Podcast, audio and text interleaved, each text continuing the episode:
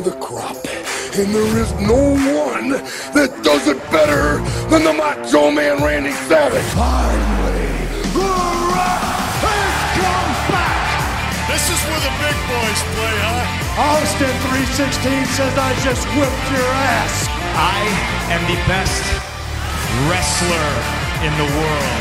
I'm the louder kid. Make yourself famous. These two are kicking each other's ass. Oh my God! What the heck? What did Titus just? I can't believe what I just saw. I'm better than you, and you know it. The devils settle. Your AEW Women's World Champion, Dr. Britt Baker. August 20th, 2021. I'm back. It's showtime, folks. Hello and welcome to the WrestleBlast podcast. My name's Mr. Cardiff. Cardiff. I can't really shout because my kids are sleeping upstairs. Um, and I'm joined, as always, by that little bastard, Andre Wakefield. You want to be Big Daddy Dave? That might be a better one. Or, yeah, you could be Big Daddy Andre or something. Maybe it might be better Big than Daddy uh. Yeah. Um, yes, welcome to the show. Uh, we're going to be covering uh, Armageddon uh, 2007 uh, this week from our uh, our uh, uh, recent poll we did um, from December 16th, 2007 to be exact. How you doing, It's man? pay per view that I suggested, so you already know it's gonna suck. There's some gold on this. I think there is. There is. I'll just I'll just say this right now. This is by far the best one that I've suggested so far. Oh wow, that's. I mean, that's that's. I think you shoot That's yourself. not saying much though. Yeah, I think you're shooting yourself a bit short there. I think it's. I think it's. It's okay, and you've had some good ones in the past, so it's not as bad as as some of them. Um, but yeah, this is sort of following up on last week where we had uh, No Mercy 2002, a sort of uh, rehash because I was really not well last week. Um, and uh, hopefully get everyone got a kick out of that. So this is a week delayed, but just means that you get an extra podcast within two weeks. Uh, And hopefully everyone enjoyed that episode. I thought it was really good. I had a lot of fun re-editing that one and, and re-listening to like the fun we had back uh, back in the day. Did you get listening Yeah. to it yourself? Yeah, I did. It, it- it's always honestly so much fun. Like I mentioned before, I hate listening to myself talk, but these old podcasts are just uh, they're so entertaining because it's not just because it's us, but because we actually I feel like have pretty good chemistry, especially with Andy. And my memory is so bad about certain things. I don't remember anything from these old podcasts, so it's like really fresh listening to them.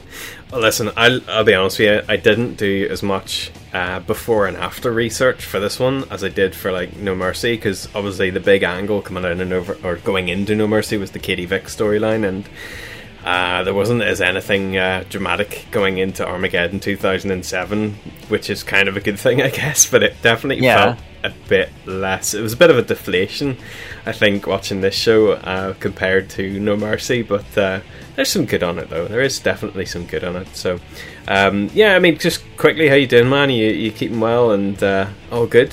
Very good. It's uh, holiday Christmas season. It's also my birthday season. Uh, Yes, was actually, this. Armageddon show took place on my 17th birthday, so that's Wow, there you go. Yeah, it's uh, what is it now? Uh, December 16th. that's right. It's yeah. Gosh, like it's almost to the day. It's about ten Yeah. years.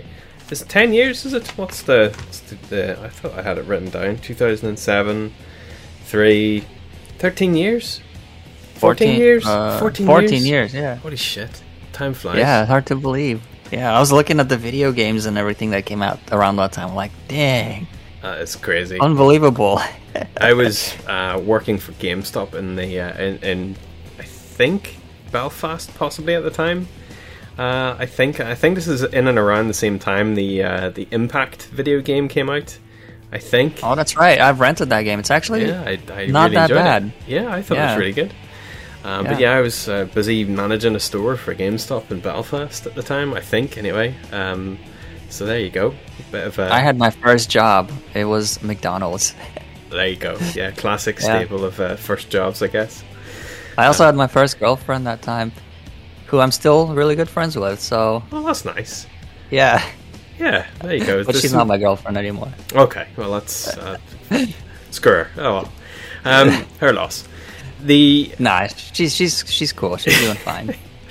she's she's a doctor, so I'm oh wow, oh my word, Yeah. yeah, good job.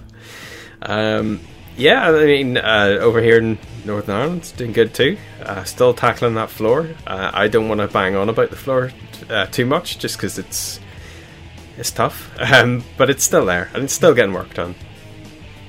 Um, so I guess we'll we'll get stuck into it because uh, when I was editing the the No Mercy review, man, these old shows were really long. Um, Yeah. I had to trim quite a bit off of it, but I think I managed to do it without actually cutting any content. There was just like a lot of audio, uh, like uh, music and, and some stuff that had to get taken out, unfortunately. But um, we, we got there. But we'll get stuck Yeah. straight in and we'll go back in time to 2007 and reminisce about what was popular in the uh, charts under our movies, games, and audio.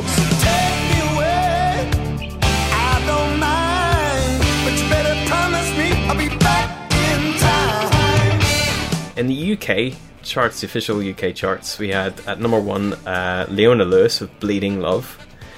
Uh, Okay. I, I, do actually remember this one. Leona Lewis pretty was pretty big at the time. Um, we had Yeah, that's a good "Heartbroken" song. by uh, T2 featuring Jodie Aysha or Asha. I have no idea. Not sure about that one. No, not a clue. Maybe splice it in. If it's shit, we won't bother. Uh, as is the rules. Uh, number three, we had Girls Aloud with Call the Shots. Probably not one you're familiar with. Nope. Generic Don't know that one. English girl pop band is pretty much the way to look at it. Uh, number four was Timbaland. Uh, plus one Republic, run OneRepublic, I think, with Apologize. I'm not too sure. Uh, Okay. I like that song. That's a good song. We had another UK pop band, Take That, at number five, uh, with Rule the World, which is when they had sort of, uh, for those UK listeners, Take That had come back after a sort of good few years of uh, on a hiatus, and uh, they had blessed us again with their wonderful, uh, wonderful ballads, should we say. Uh, n- number six was Alicia Keys with No One. Number seven was Mark Ronson featuring Amy Winehouse with Valerie, which is a great uh, track off a great album. Mark Ronson's first album is just tremendous. Uh, Mariah Carey. Now this is The Christmas song. yeah, like what? What did you think this was going to be? And Mariah Carey once again with "All I Want for Christmas Is You." I had Shayne Ward, which I think is off of uh, Boyzone, which is an Irish pop band. Uh, I think he was out of with "Breathless," and then we had Soulja Boy, "Tell 'Em" Oh. with "Crank That." Uh, I am not familiar with Soulja Boy. I'm going to be honest with you. Well, y- you're very lucky. So Okay, fair enough. what about the uh, US charts? How how did you guys fare? So I'm gonna go in reverse order, just Oh, okay. to make it interesting and build up that suspense. Uh, Oh, number ten is "Paralyzer" by Finger Eleven, which really surprised me. Uh, shout out to Kane because they did his theme song, which I love. But other than Kane's theme song, I never really heard Finger Eleven in the mainstream, so I'm really surprised to see them at number ten. I had, Um, a, I had a girlfriend, I think, that listened to Finger Eleven back in the day, and I never heard of them, and she said I'm a big fan of Finger Eleven. So, Uh, they're a pretty good band, I think. They're, I mean, they're not my favorite, but they have some good songs. okay. Uh, so number nine, we have "Hate That I Love You" by Rihanna and Ne-Yo. Number eight is "Crank That" by Soulja Boy, which uh, We're I really don't like Soulja Boy. We're gonna have to splice this because I haven't heard it, so I'll just do a. Soldier boy,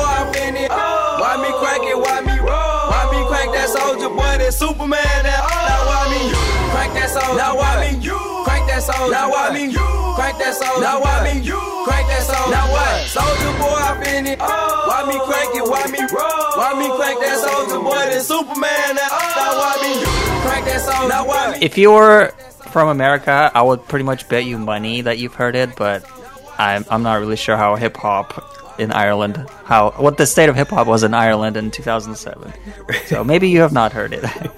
Number seven is "A Good Life" by Kanye West and T Pain, which is a great song, I think. Wow. Uh, number six is "Clumsy" by Fergie. Number five, "Bubbly" by Colbie Caillat. I don't know what is that that? is. I don't I have no idea. Wow. Okay. Number four is oh god, I accidentally clicked something. Number four is "Low" by Flo Rida and T Pain. Oh, which- WWE's favorite artist. Yeah, their favorite band is Limp Bizkit. Their favorite rapper is Flo Rida. Yep. Number three is Apologize by Timbaland and OneRepublic, which we've mentioned. Uh, number two, Kiss Kiss by Chris Brown and once again T Pain. He was in a lot of features back, okay, back yeah. then. And number one is No One by Alicia Keys, Oh, which. I think is a great song. Yeah, wow, that's kind of cool. Completely Yeah, different so number one. I thought Leona Lewis might be in your one as well, but Yeah, and I'm surprised the Christmas song is not on there on here by Mariah Carey. I think it just shows that uh, people in the UK just have like a real love for like soppy, poppy sort of stuff. A little bit more hardcore in America with some uh, some rap and stuff. Uh, Yeah, we have a lot. We have a lot more rap over here, so yeah, that's kind yeah. of cool. once again, very different uh, charts. Yeah, which awesome. is always interesting. Cool. I will swiftly move over to video games. Uh, I've gone slightly different this time around. I thought that like it would be kind of interesting to see what was like the, I guess the best performing game of that year, uh, and and sort of, I I guess I'll start at number ten. I'll do what you've done. Uh, I sh- really should have. I really should build up a bit of suspense with these things, I guess, because uh, this is kind of interesting. Uh, and we're going to go by Metacritic scores. Uh, I know Metacritic's such a reliable source to get your uh, your scores from, but uh, it was still somewhat reputable at the time. So number ten was The Elder Scrolls Oblivion on PlayStation 3 and Xbox 360, which with a score of 93. Yeah. Uh, God of War 2, PlayStation 2, and just to just to again say this is like across the year. So uh, Oblivion came out in March 20th of 2007. God of War 2 March 13th 2007. It also got a 93 score. Uh, Halo 3 uh, came out in September 25th, and it was at number eight with a score of 94, which is a great game. One of my favorite Halo I games. actually recently replayed it, uh, maybe like three weeks ago. It still holds up very well. Very short, but that's okay. It's like a popcorn game. You just go on and play and in and out. Yeah, I think so. I'm kind of looking forward to sort of at some stage picking up Halo Infinite, which just came out. But uh, yep, we'll I got it, but I haven't played it yet. Ah, okay. Yeah, it's not one that's on my immediate must play list. I'm I'm still in the the thralls of enjoying Battlefield 2042.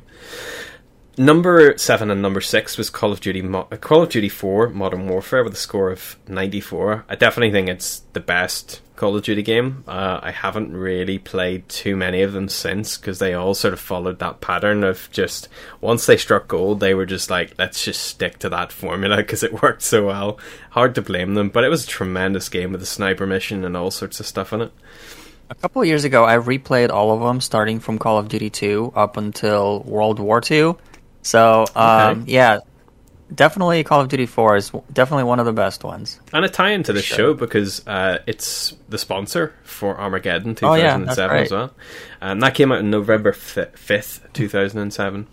Number five is one of my all time f- favorite FPS games uh, with a score of 96. August 21st, it came out. Bioshock on the PC. Okay. Uh, absolute, absolutely love that game. One of my top, like, I'd say top five slash top ten games of all time. Uh, number four and number three were both the Orange Box with a score of 96 on Metacritic. October 10th, that came out. Uh, Orange Box was a combination of Half Life 2 of, with all of the you know the expansions, Portal, and then Team Fortress uh, 2, I think as well, or uh, possibly. I'm not Uh, sure Team Fortress 2, yes. which was really good. It was, I mean, I remember it coming out uh, primarily because I worked in GameStop at the time and just being like, this is like the best value game you could probably ever buy just because of the difference between all of the games on it. So That was like the first ever HD collection remaster type of thing. it was, yeah, it was because it had re- been released years before on um, on the PC. Number two is Bioshock again, but this one's for the Xbox 360. The previous one was on PC, so obviously more people probably played it on, on Xbox and reviewed it. Score of 96. Tremendous on the Xbox 360. And then number one with a score of 97.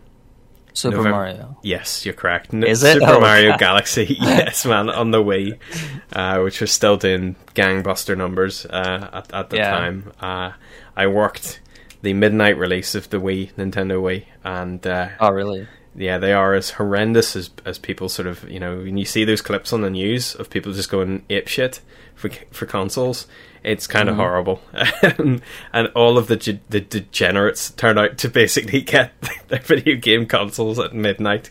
Nobody in their right mind should do that, but um, that was fun. Like there was a couple of kids that turned up with their dads and stuff, and that was nice to see them getting uh, getting their consoles and stuff. But somebody did try and cheat, and and we were only allowed to give out one console per person, and uh, this guy uh, managed to basically just drag somebody out of a bar and ended up. Just, Oh, really? Yeah, got this guy to queue up with him, and this guy He didn't have any friends or family he could have brought. I don't know. I don't know what the crack was. He just turned. He, he was he was in the queue. He was in the first in, in the queue, and there was a guy behind him, and buys the Wii, and then the guy behind him buys the Wii, and then just hands the Wii to this fella and says, "Right, see you later." And he'd made like a tenner off the guy, or like twenty quid off the guy, and it was like. Oh man, that's and it, you know there was there was like a kid at the end of the line who ended up not getting one, or like uh, it was something real real scummy. So yeah, I, I stand by my my uh, estimation of that the, the ge- degenerates turn out for that sort of thing. Moving over to movies uh, for December two thousand and seven. Again, just going to do top ten real quick. Starting off at number ten, P.S. I Love You, uh, which grossed fifty three million. I can't remember it, but it sounds like a soppy love film. Uh, Juno was at number nine, which is a great movie with uh, Michael Cera, I think. Um, Yep. And Elliot Page, Uh, I believe now. Yeah, Uh, what, wa- what was her name before? Or I, I'm sorry, his name before. I can't remember. Um, I but- forgot. I forgot. Ellen. I think it was Ellen. Ellen. Yes, I think that's right. Yeah, Yeah. Elliot Page now. Though. Number 8 Mm-hmm. was Aliens vs Predator Requiem, a shite film uh, with movie box office forty-one million, almost forty-two million. Sweeney Todd That's- with Demon Barber the- Fleet Street. Uh, Alien vs Predator Requiem was the very first R-rated movie that I saw by myself. So that, Oh. that's always like a Poor you. um, huh? Poor you. Oh, yeah, not a, not a good start, but No. like it's still a milestone, a, a noteworthy milestone for me. Oh, fair enough. Fair enough. I, I'm a big fan of Aliens and uh, Predator, but just not the movies. Not well, not the Alien vs Predator movies. The Alien movies, to to to a point, are, are fine. Well, Requiem is so dark you can't even see any. You can't even see the movie. yeah, it's one of those movies I wish I'd never sat for and watched, but uh, I did. Uh, number seven, Sweeney Todd. Uh, Charlie Wilson's War, number six, which I don't remember. Uh, number five was Enchanted, uh, which had a box office of 127 million. Number four was The Golden Compass, uh, which had a total box office. I say, I say that the, to- this is the totals I'm giving you, so they're, they're they've got high high grossing weekends, but then they maybe drop off, and this one is definitely below Enchanted because it only got 70 million. Uh, National Treasure Book of Secrets is number three with with 219 million. Uh, Alvin and the Chipmunks was number two with 217 million, and then number one. What do you think the number one movie of 2000 or at least December 2007 was? I Am Legend. Correct, December 14th. Are you cheating? No, it's number one in the American charts too. Okay, yeah. Well, this is this is American technically yeah. This is I think this is just global. I'm not too sure. This is Oh, off okay. mo- Mojo.com. But there you go. So uh, that is our that's our uh, our wind up of the of the what was popular nostalgia trip. Absolutely, yeah. Some good stuff in there. Some great video games anyway for 2007. An absolute winner. Moving over to our uh, our show, uh, December 16th, Sunday, December 16th, 2007, from Pittsburgh, Pennsylvania. Uh, Raw and SmackDown and ECW because ECW is still going at that stage. The rebranded, uh, horrendous bastard child of Vince McMahon version of ECW. I wonder Uh, if Britt Baker was in attendance because she would have been 17 at this time. Wow. Okay. Yeah. Possibly. Possibly. Yeah. Uh, Maybe one day when we get famous, we can interview her and ask her. Were you? Yeah. Did you ever attend Armageddon 2007?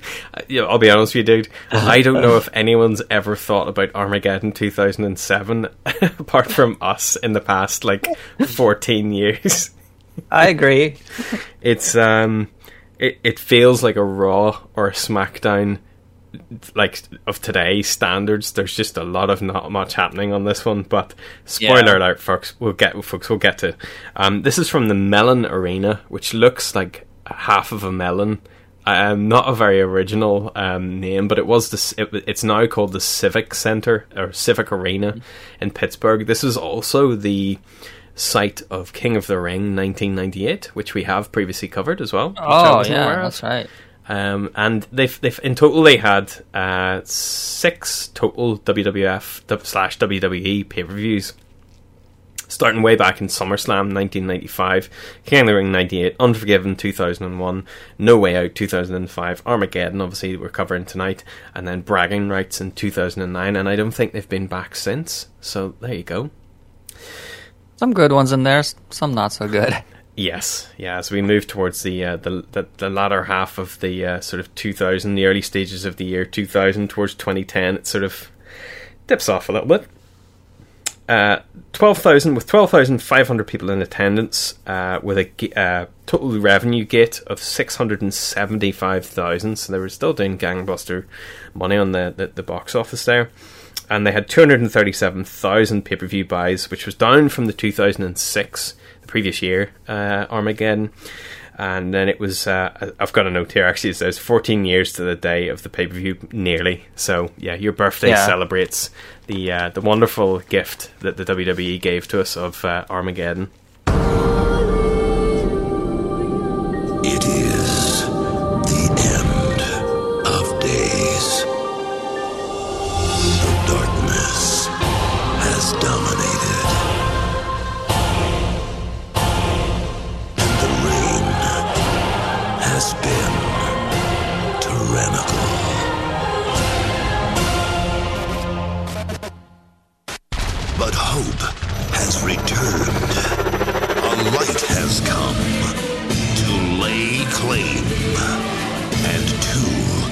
two forces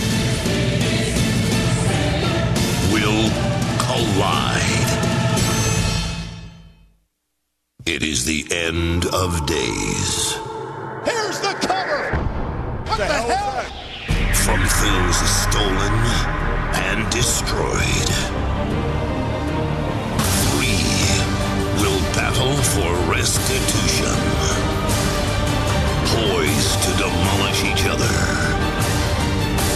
All will be sacrificed in the name of one thing the World Heavyweight Championship.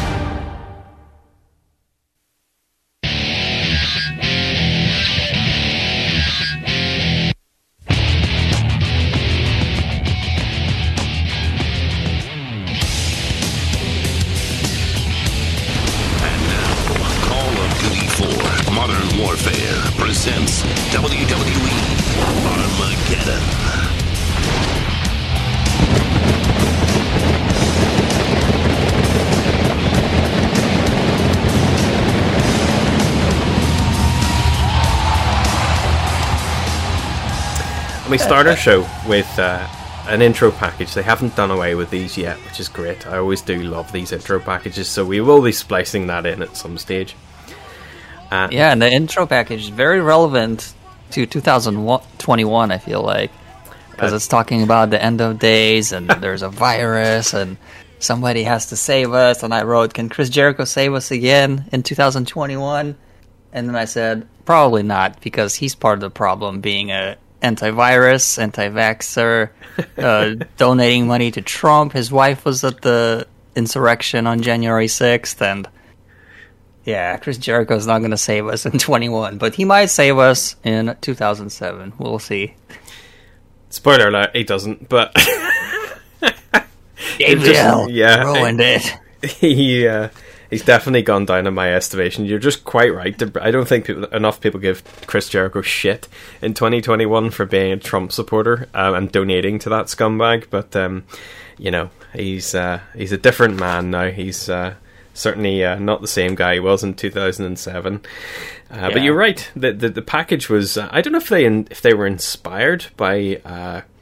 Call of Duty because it feels very sort of tied into the Call of Duty theme, or if they just went with a generic sort of Armageddon 2007, which kind of seems a bit daft to be doing the sort of end of days once a year, um, especially moving into Christmas. it's kind of a, a daft name for a bit review, but uh, yeah, Darkness has dominated was the I think one of the one of the taglines from this. Uh, and it features uh, this package, this intro package. Randy Orton versus Chris Jericho, with Chris Jericho returning after two years, uh, two year two year hiatus from the WWE.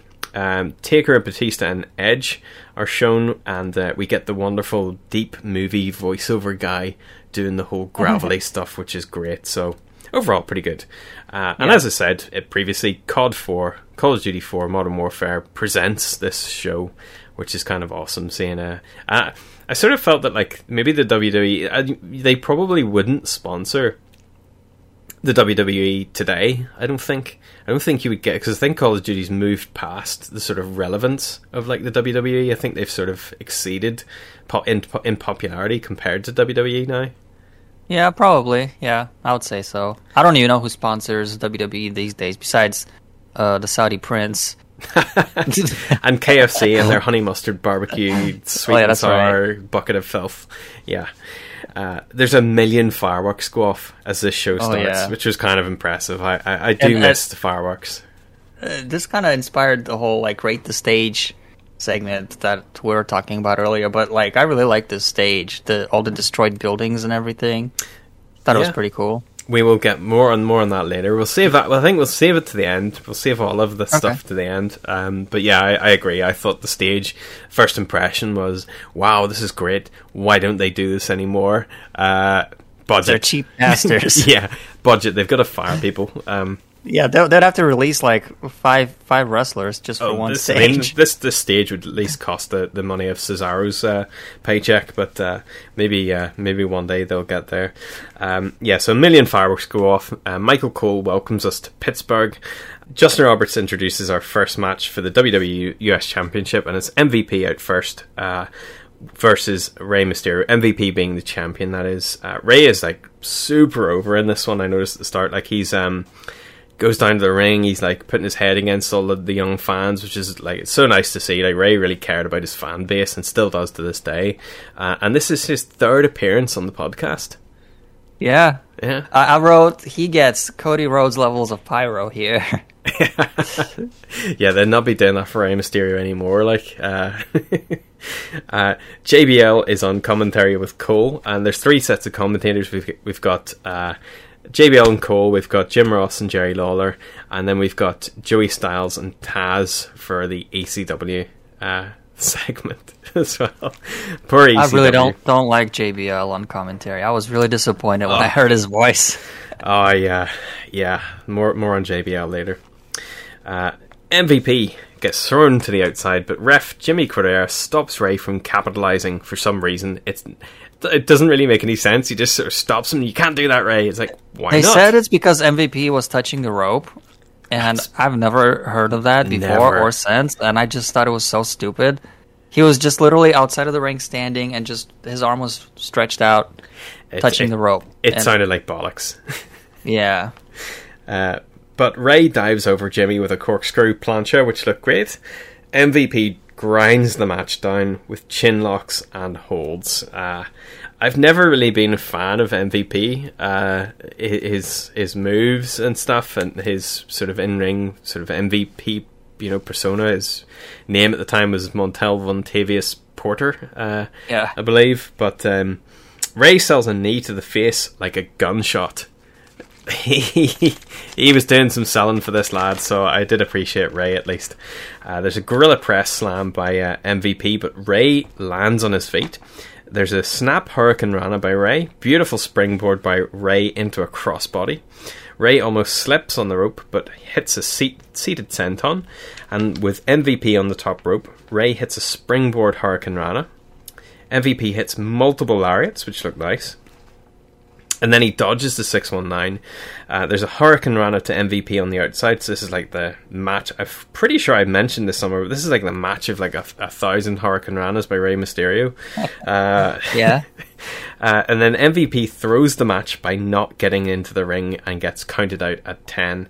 And then post match, we get a 619 by Rey Mysterio to try and keep the crowd happy. But uh, boy, this was. Uh, I've just got one note here. It says bollocks finish, two stars for Rey Mysterio. This match lasted 11 minutes and 29 seconds before we got to this bullshit finish. There was another incident where the ref just there were like two or three incidents where the ref would not let Rey attack MVP outside of the ring, mm-hmm. even when he wasn't touching the rope. And I was just so confused because the ref was clearly playing favorites in this. And yeah, this match during the match, I was like, okay, this is very average. This is like a SmackDown match. But then when that bullshit finish, uh, the first match of the night, title match, U.S. Championship, and you get a count out. It's uh, it's a two for me. Two stars out of however many we're doing five. yeah, two out of five. I mean, it's two out of five. It's two out of ten. It's it's t- it's just two. It's just two. It is. It, it really disappointed me. I agree with everything you said there. It's just such a shit way to start a pay per view. You don't want to be starting a pay per view by doing a DQ. That's just never a good idea. And This is certainly what it was happens- deflated by the end of it. Yeah, this is what happens with WWE, and I realize they do this to this day, probably even more so now. But like, they'll book a match. They don't want the champion to lose, but they also don't want the other guy to lose. So they come up with this crap, and they think they're making they're protecting both guys. But to me, they both look like losers, and it just doesn't do favors for either guy. I'd rather have them have a nice competitive match, and then just have Rey being close to winning, and then have MVP like pull out a finisher out of nowhere or something and beat him fair and square. But they both look strong that way. But WWE doesn't know how to do that. Yeah, I, I sort of thought that, like, you know, the way it was going was that MVP was going to cheat at the end. So, like, Jimmy was st- trying to stop Rey from breaking the rules, and Rey was obviously abiding by the rules to a degree. But then maybe at the end, you know, the the ref doesn't see like MVP clock him in the head with something. But we didn't even get that. It was just a DQ. So it was it was really shit. I, I really didn't like that um, that match. And as I say, this is one of the the sort of uh, longer matches on this card. A lot of them are quite sort of quick and short, uh, and at 11 minutes 29 seconds to wait for DQ is kind of bollocks. There you go. First match down. Uh, we move on. JR and King are shown on commentary next, and they run through the Jeff Hardy Triple H match coming on coming up, uh, which is basically just, uh, I guess, the uh, sort of ascension once again of Jeff Hardy. Uh, you know, we talked about it, uh, I believe, previously with uh, Jeff Hardy getting the match against the Undertaker, doing really, really well. Was about to sort of you know hit that pinnacle of maybe going for the WWF or WWE Championship, but never quite got there. This is them sort of resetting it. I believe he came in either at the start of the year or at the end of the last year, uh, back from his sort of TNA hiatus uh, when he got yeah, him, fired. him and Matt Har- Matt Hardy, they came. I think I remember this segment. Edge was feuding with Matt Hardy, and then like out of nowhere, Jeff Hardy just came out and confronted Edge. Mm. And Yes. yeah, then I don't remember what happened after that. But yeah, it was around within a year that Jeff Hardy came back. Yeah, absolutely. Yeah, I uh, I was a big fan of of Jeff um, on the lead up to this because I was watching TNA quite religiously at the time, and uh, he was doing really really well in TNA. Uh, initially, when he came into TNA in like 2003, he was getting booed by a lot of the crowd because like Oh, really? nobody wanted to see Jeff Hardy. They didn't want WWE wrestlers in TNA because TNA had this kind of young like vibe about it and Jeff was young at the time but like it felt like he was an invader and he didn't belong and obviously he was going to get pushed to the moon because he's Jeff Yeah. Hardy and TNA is a small business a small company but yeah he got booed I remember like uh, he had a monsters ball match and was getting booed until he started whipping out some insane swanton bombs across the stage and stuff but maybe we'll get there one day because I have I, fun I remember prior to that, like I didn't watch TNA, but I've kind of I've I've been watching this channel on YouTube. Maybe you've heard of it. It's Marky D one two three. Uh, I believe he's a British guy, or maybe he's Australian. I, I can't remember, but um, yeah, he's pretty. He's a pretty funny guy, but uh, he does a lot of TNA reviews, especially from their beginning. And I remember him mentioning that like D'Lo Brown came in in like 2003, and he was pushed to the world championship right away. So I don't know if he got booed or not. I'm pretty sure didn't know who everyone he was, everyone was TNA World Champion at some stage. I'm sure at this uh, sort of uh, period. but um, last month we get shown on, on Survivor Series. Jeff Hardy and Triple H won a traditional sort of Survivor Series elimination match, which we haven't really covered in a long. I don't think ever on this channel, like a Survivor so, so, an no. elimination match, but it's sort of the team versus team thing. Uh, so it ended up being like a 2v5 scenario after Kane and Mysterio were eliminated, uh, and then they, they go on to win it. Uh, and then it sort of became this sort of, well, now you're going to have a match, and the best man will go on to sort of face whoever is the WWE championship, champion after Armageddon. Uh, so we'll we get on to whoever wins that later on. We cut backstage to Intercontinental Champion Jeff Hardy, who cuts a fairly grim promo and not in a good way. Uh, I've just got this one line written here. I can't do Jeff Hardy justice. I'm afraid I'm not going to try, but it just says. Actually, no, I will because his accent's so funny. At least I find it funny because it just doesn't suit his like persona with the whole Yeah. sort of like neo goth thing he's got going on. But I cannot, will not believe in never. I'm sorry. I I don't know what apologize that to everyone you from actually North. did sound like him. I apologize to everyone from North Carolina. Uh, yeah, That's a that's a good Southern accent, actually. Jeff Hardy. Like I don't know about you, man, but like this dude can't. He can't speak to save his life. Like he's never been able to cut a decent promo. I don't think I've ever heard anything come out of his mouth that I've believed, apart from that one time where he was like, he was, he was. Uh, it was in TNA, and it was after his 2000 sort of nine stint, I guess, when he finished up again, and it was when you could hear his thoughts. I don't know if you've ever heard that. They, this this sort of rivals Hulk Hogan seeing Ultimate Warrior in a in a in a mirror in WCW, but like they cut backstage and like Jeff Hardy's like staring into space, and then you can hear his thoughts, like the audience can hear his thoughts, and he's like looking sort of. Weird. It's it, yeah it it sucks as bad as as as it sounds. Uh, it, really Uh, there, grim. there is there is a moment of Jeff Hardy where he was decent on the mic, but he only said a couple words. It was in that Undertaker match, the ladder match, after Undertaker basically destroyed him and went up the ramp. Jeff Hardy grabbed the mic and he said, "Taker, I'm still standing," or something like that. Do you remember that? I think so. Yeah, yeah. Yeah.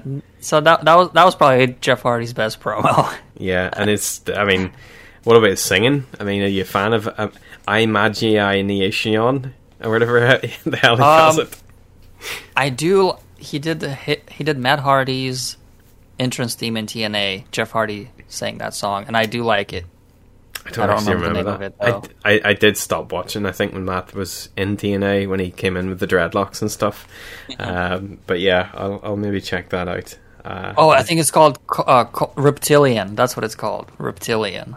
okay, interesting. Yeah, I By, like it. is it is it Proxy Proxy I Jorian or something? The name of his band. I don't know. The song is by Jeff Hardy's band. I'm pretty sure. Whatever it's called, it's by his band. Okay, all right. Maybe Or you we'll- can just you can just YouTube Matt Hardy Reptilian theme or something. Okay, well maybe we'll splice a wee bit in. Then we've talked about it quite a bit. Joining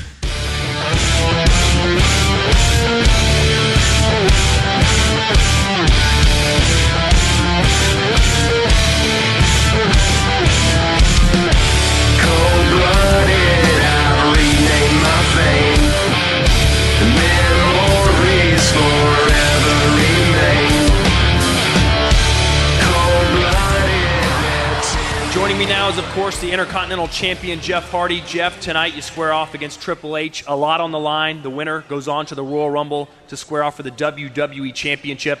With that in mind, would you consider tonight's match to be the biggest of your career? Um, of course I would. You know, I've been in everything from ladder matches to TLC matches to Money in the Bank matches, but you know what? None of those compare to this match tonight. This is the closest I've ever been to an opportunity at the WWE Championship.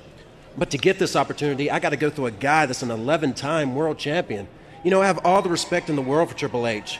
Whatever he thinks of me, I do not fear Triple H. You know what? I don't fear anybody. Tonight's the night, Todd. This is the crossroads of my career. and I'm going to do whatever it takes to get to that next level. It's time to step it up. It's time for me to move on, rock on to the next level. No matter what, man, it's now or never. And I do not, will not, and cannot believe in never. So after he cuts this really bad line, there's like a really awkward pause. I don't know if you noticed this, where he sort of like looks to like the left. I did notice it's that, yeah. it, it- nothing happens, and then it cuts back to ringside. It, it just emphasizes the point that this dude couldn't talk. It was really weird, really bad editing. But uh, yeah, Kane's music plays, which saves the day.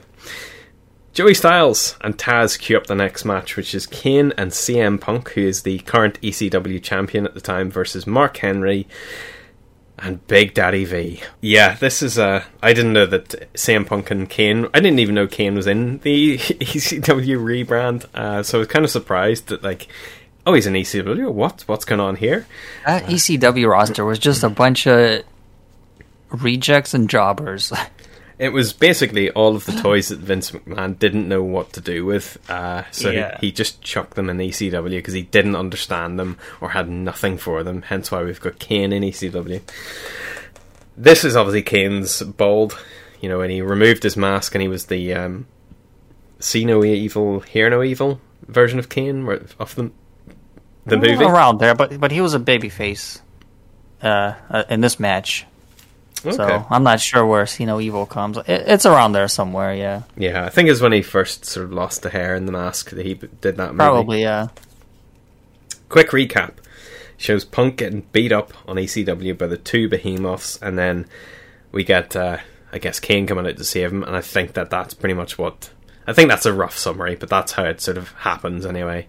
Uh, so I there would you go. I would so much rather see just CM Punk versus Kane. That would be so much better for the ECW championship. Better uh, match but- right there. Yeah. Yeah, but no, we got to get these two obese men that Vince loves. They need to get a push. So here we are. Yeah, this, uh, there's a lot in this match didn't make sense. The first one, the first thing that didn't make sense was for some reason Punk locks up with Mark Henry to start the match, which didn't make a fucking shred of it didn't make a shred of sense. Uh, and of course he gets uh, dropped. Kane gets tagged in as Punk uses his speed to take advantage of Henry.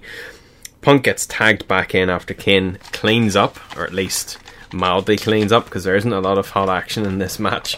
Uh, Big Daddy versus uh, Big Daddy V versus Punk, and then I just have a note here that says, "Oof." I, d- I don't know. I don't know. That says Big Daddy V should never be shirtless on TV. Yeah, it's that, that is not PG. it is uh, it's pretty grim.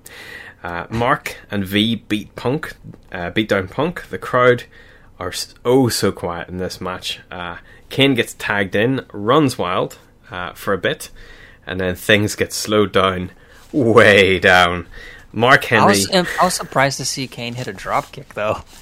Yeah, I mean, he. I think he had done. Is that something he did on the regular? I, I have a memory of him doing a drop kick. I don't know how hmm. often he would always do that top rope clothesline, which he didn't. He did Yeah. in this match, but oh man, Mark Henry bear hug to Kane, and the commentators do their best to sell it. I've never liked the bear hug spot unless it's by like a giant dude bear hugging a small dude, and then you can sort of believe it. But a big dude bear hugging another big dude doesn't do anything. It's just come on, like he's too big to bear hug, you know. When Brock Lesnar did it to Hogan and Hogan started bleeding, that was kind of that was a pretty good spot. But yeah, besides that, bear hug is just a snooze fest. It is, yeah. Uh, Taz says Taz says a couple of times that Big Daddy V is deceptively quick, and then I have in brackets. What? I didn't even catch that. Yeah, that is not true. He said deceptively quick, and then uh, in brackets I says I've got a note here just says at eating or falling asleep question mark question mark. If Big Daddy V was any slower, he would just be standing still.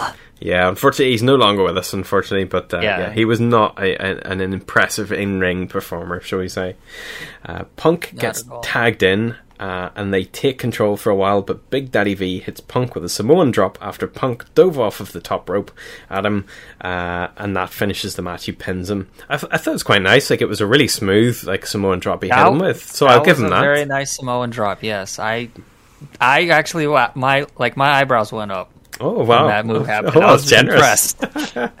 I give it I give it one one and a quarter stars. Um, I I mean, this is ten minutes and thirty three seconds of your life you're not getting back. What do you think? Ah, this was painful to watch. uh, poor Punk, man, stuck with the with all these guys. Uh, I don't like Kane being the underdog, which is what he was in this match. Uh, he's just as big as the other two guys. He's just not as overweight. So, if you actually think about this realistically and logically, in a real fight, out of these four guys, Kane would probably do the best because he's the best conditioned. He's strong enough. He's big enough. WWE logic is if if you weigh a thousand pounds, even if you can barely move, then no one can stop you. And in reality, that's not how fights work. so yeah, um, like I said, the Samoan drop was very nice. Some decent moves by Punk and Kane. Uh, like I said before, I wish there was a different match. I wish it was just Kane versus Punk, or maybe I don't know. I don't know who else they had on that roster, but almost anyone would be better than Big Daddy V and Mark Henry. Uh, I give it. I'm gonna give this match 1.5, and I was gonna give it a one until that Samoan drop. That Samoan drop really bumped it up. Wow, you're breaking your rule. You never give a, a, a point five or anything like that. It's kind of No, I don't. Gi- I don't give quarters. Yeah. Okay. All right. Sorry. Yeah, sorry. th- so This is just 1.5. Yeah. Okay. Wow. Okay. There you go. Yeah. This is uh this was grim. Uh, Cole and JBL are back and talk about the World Heavyweight Championship match coming up. And we cut backstage to Vickie Guerrero in a wheelchair and a neck brace. Now, like anyone who would watch this show, I tried to think as I was watching this, what on earth would people think when they get to certain parts in this thing? So obviously, Big Daddy V and Mark Henry, it's maybe impressive looking. If you didn't know who Mark Henry and Big Daddy V are or Viscera, you might be like, "Whoa, look at the size of those two big dudes." You know, um, I like the way, by the way, you just tried to apply logic to the WWE this t- this time by saying like Kane should be winning. Yeah, it's it's uh, there's a lot of nonsensical stuff on this card coming up. Uh, but yeah, we get Vickie Guerrero, and I mentioned try and just try and think about this from somebody just tuning in or never having seen WWE at the stage. So we cut backstage to Vickie Guerrero in a wheelchair and a neck brace, blowing up balloons. just let that sink in. For anyone who has never ever ever seen this sort of time period in WWE there's a lot of just ridiculousness getting sort of threaded in.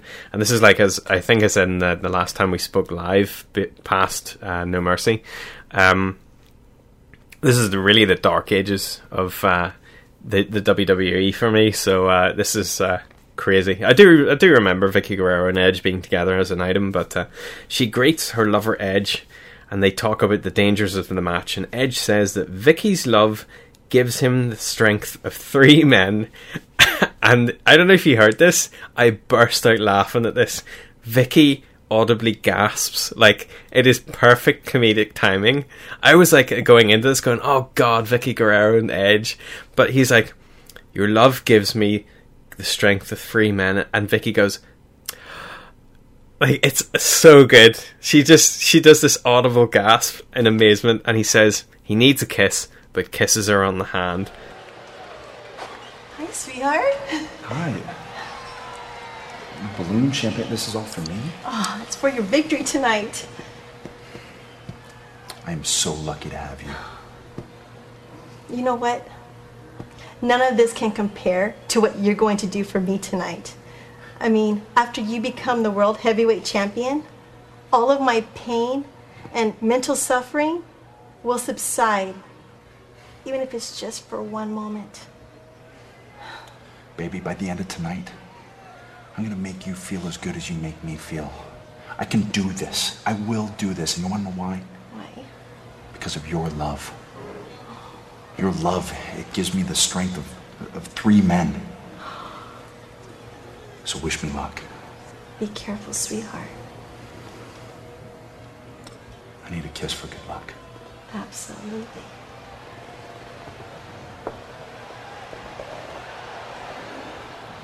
I loved this backstage segment I thought it was great I always found the Vickie and Edge thing kind of weird, especially. I felt like I almost felt like it was disrespectful to Eddie in a way because it was so soon after his death, Mm. and they were they were just being so weird about it. But honestly, like looking back at it now, they really in this segment they made it work. Like you, you can tell that Edge is just using this woman for leverage for whatever it is that his goal is. Even the, like you said, for those who haven't seen WWE prior to this, I think they even they would realize that he's using her for whatever it is. Yeah, I I thought that you know back in the day I always just thought of her as annoying, but now looking back on segments like this, I'm like, wow, like she's actually really good. She's really talented, and she's got a great sort of when she's not sh- shouting that stupid uh, catchphrase that they liked her to do, you know, the "excuse me" thing. Like when she's Yeah. doing actual segments, I think it really really works. Uh, but we get Yeah. immediately a big blast of Kennedy as uh, Mr. Kennedy. His music plays, and Mr. Kennedy cuts a promo on Shawn Michaels with his drop down mic, which I loved. I really enjoyed it. I actually saw these guys in Belfast.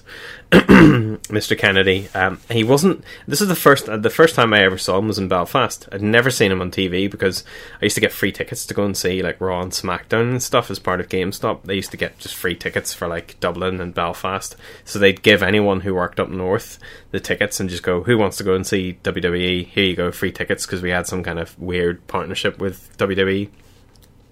So I'd like go and see it, and this guy comes on the mic, uh, and this is when like JBL was still wrestling, um, and and Kennedy came out, and he wasn't actually wrestling; he was injured at the time, and I just remember like him being really charismatic and really awesome, and really liking him, and sort of got intrigued by what was happening in WWE, and then JBL came out, and immediately I forgot everything about Kennedy because JBL cut this amazing, amazing heel promo on the entire like um crowd in Belfast, and he like I'm sure like if you Google online you'll find loads of really scathing like house show um like promos that he used to do, but he would basically come out and insult the crowd. And what he did in Belfast was he basically came out and said, North- Northern Ireland, you don't know what you are. You only wish you were more British.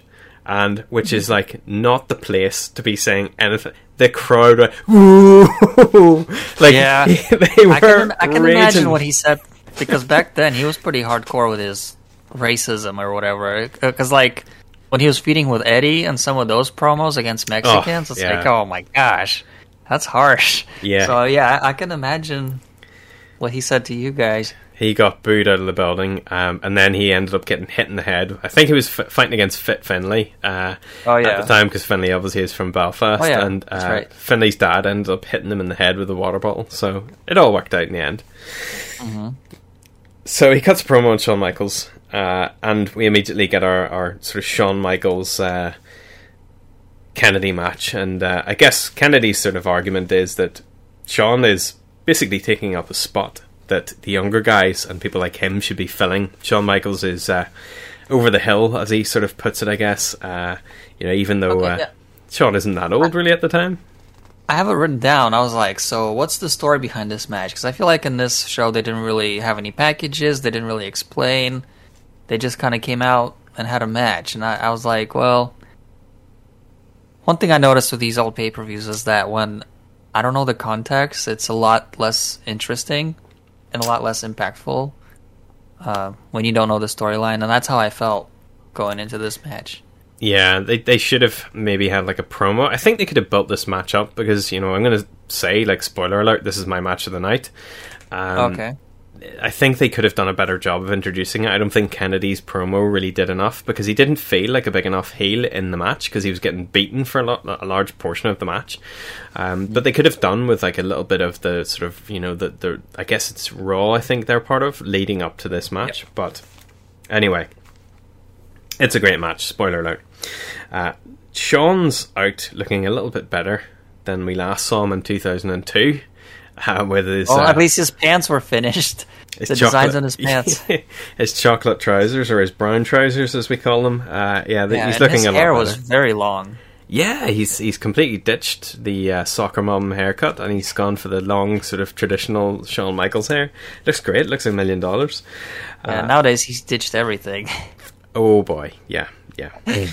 Uh, Ken- Kennedy gets a lot of offense, and Michaels sells like Michaels. I've got a note here because Shawn was doing a lot of bumping for this fellow, which I'm kind of I'm happy to see because I don't think it was too long after this, or before no, it was definitely before this, where we got Shawn versus Hulk Hogan, and he was he'd had that infamous SummerSlam match where Shawn Michaels was selling. Um, there's plenty of uh, gifs and stuff online of Shawn Michaels selling, like uh, Hulk Hogan's like shooting at him with a machine gun and bouncing all around the ring. It's kind of hilarious. I don't know if you've I seen that. One. Hogan and uh, I think Hogan and Michaels was in 2005.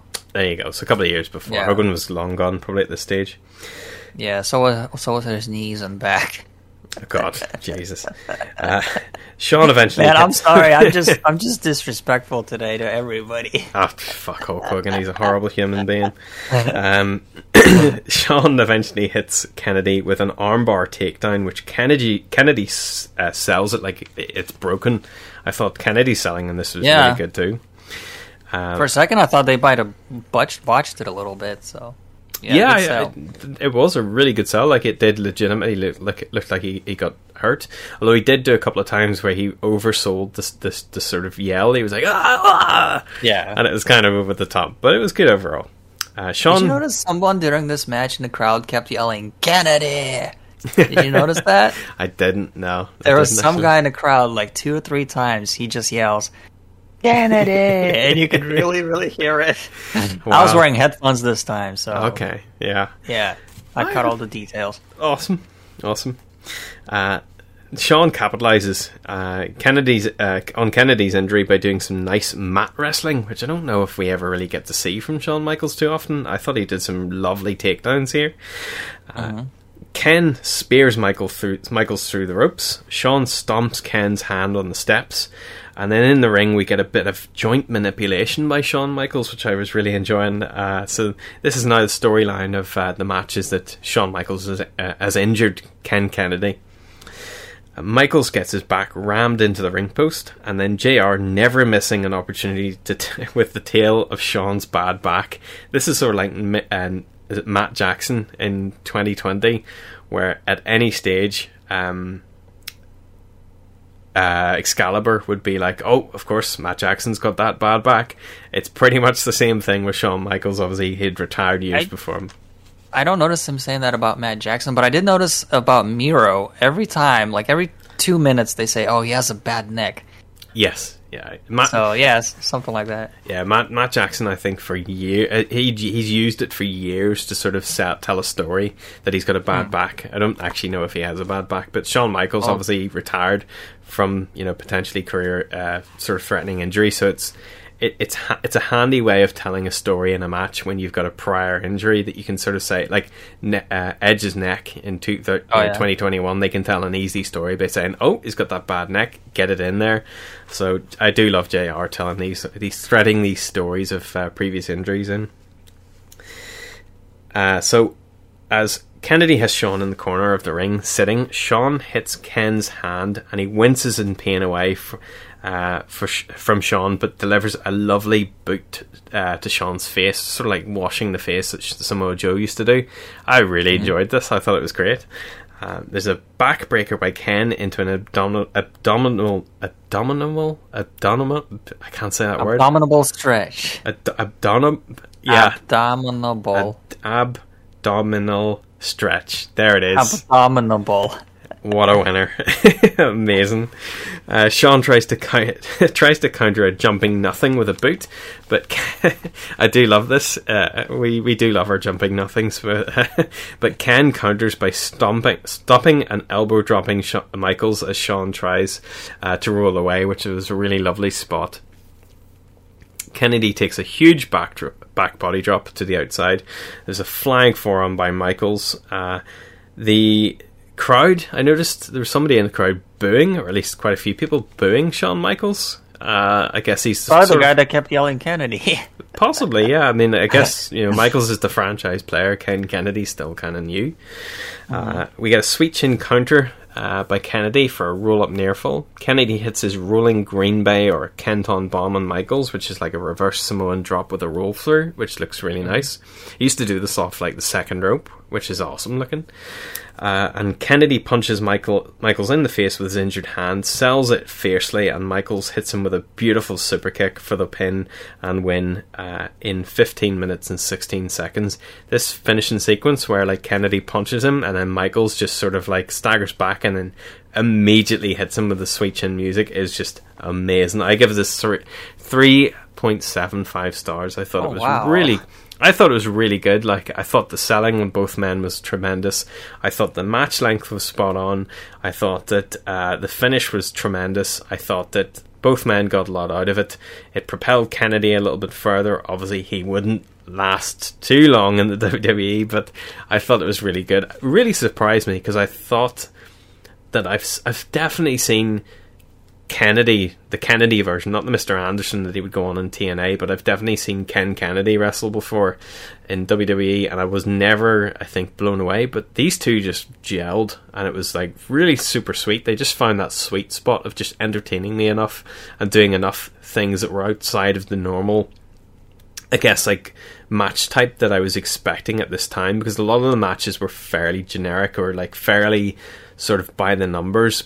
But like we got so much out of Shawn Michaels in this, I was like amazed that he was doing little jo- you know joint manipulation, working over the hand.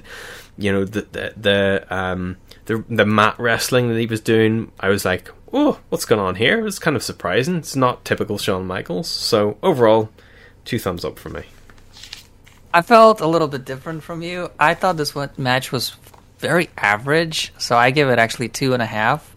Okay. Uh, and I don't really know. It it's not really a bad match, but it just didn't blow me away or didn't impress me in any way. I just maybe it's because, like I mentioned earlier, there I didn't know the storyline behind it. Maybe if I watched a couple the, the shows every week, couple months building up to this, maybe I would have felt more heat, like Bubba Ray Dudley would say. uh, but yeah, this match, I love the super kick at the end, like you said. Uh, but other than that, it was very kind of mediocre, in my opinion. It didn't really do much for me. Uh, they did keep mentioning for some reason that this is their first ever matchup, and I had to do some research. Did HBK and Kennedy have a second ever matchup? And yes, they did. They had two more matches, and they both won one. So at the end of the day, HBK wins two to one in their series. Yeah, yeah, I, I did look that up as well, just to see how it sort of Oh. ended. Um, yeah, it's kind of interesting. Uh, I, I think that these two, they obviously saw something in themselves. I think, uh, you know, from the WWE perspective, of just these two guys work really, well, really, really well together. Um, it seemed like they had a lot of fun in the, the match, and uh, they got on well. So I thought it was good. But you're Yeah, entitled it's to a your shame opinion. that it's a shame that Kennedy didn't get far because he really did have potential. Absolutely, Yeah, I, I and he- definitely could he have seen him as He did the typical go to TNA and crap all over WWE and not do much after. Yeah, he, did- he pulled he pulled a Shane Douglas. I'm afraid to Yeah. say. We get an advert, an awesome advert for the Royal Rumble, uh, with superstars wrestling in a subway train, uh, which ends Oh, that with was cool. That was really cool. Um, Yeah. Shawn Michaels ends up. Uh, Bruce Buffer comes on the screen. He does his uh, "Let's get ready to," and then Shawn Michaels sweet chin music's him in the face, which looked great. I was really, and then he does this real shit-eating grin at the end, which is great. So Yeah. um, Todd Grisham's backstage with Randy Orton, who calls Chris Jericho a virus and promises to retain his WWE Championship. There you go. Next match Jeff Hardy versus Triple H. The winner gets a title shot at uh, Royal Rumble for the WWE Championship. And we get this really surprising light chant of Triple H. Triple H.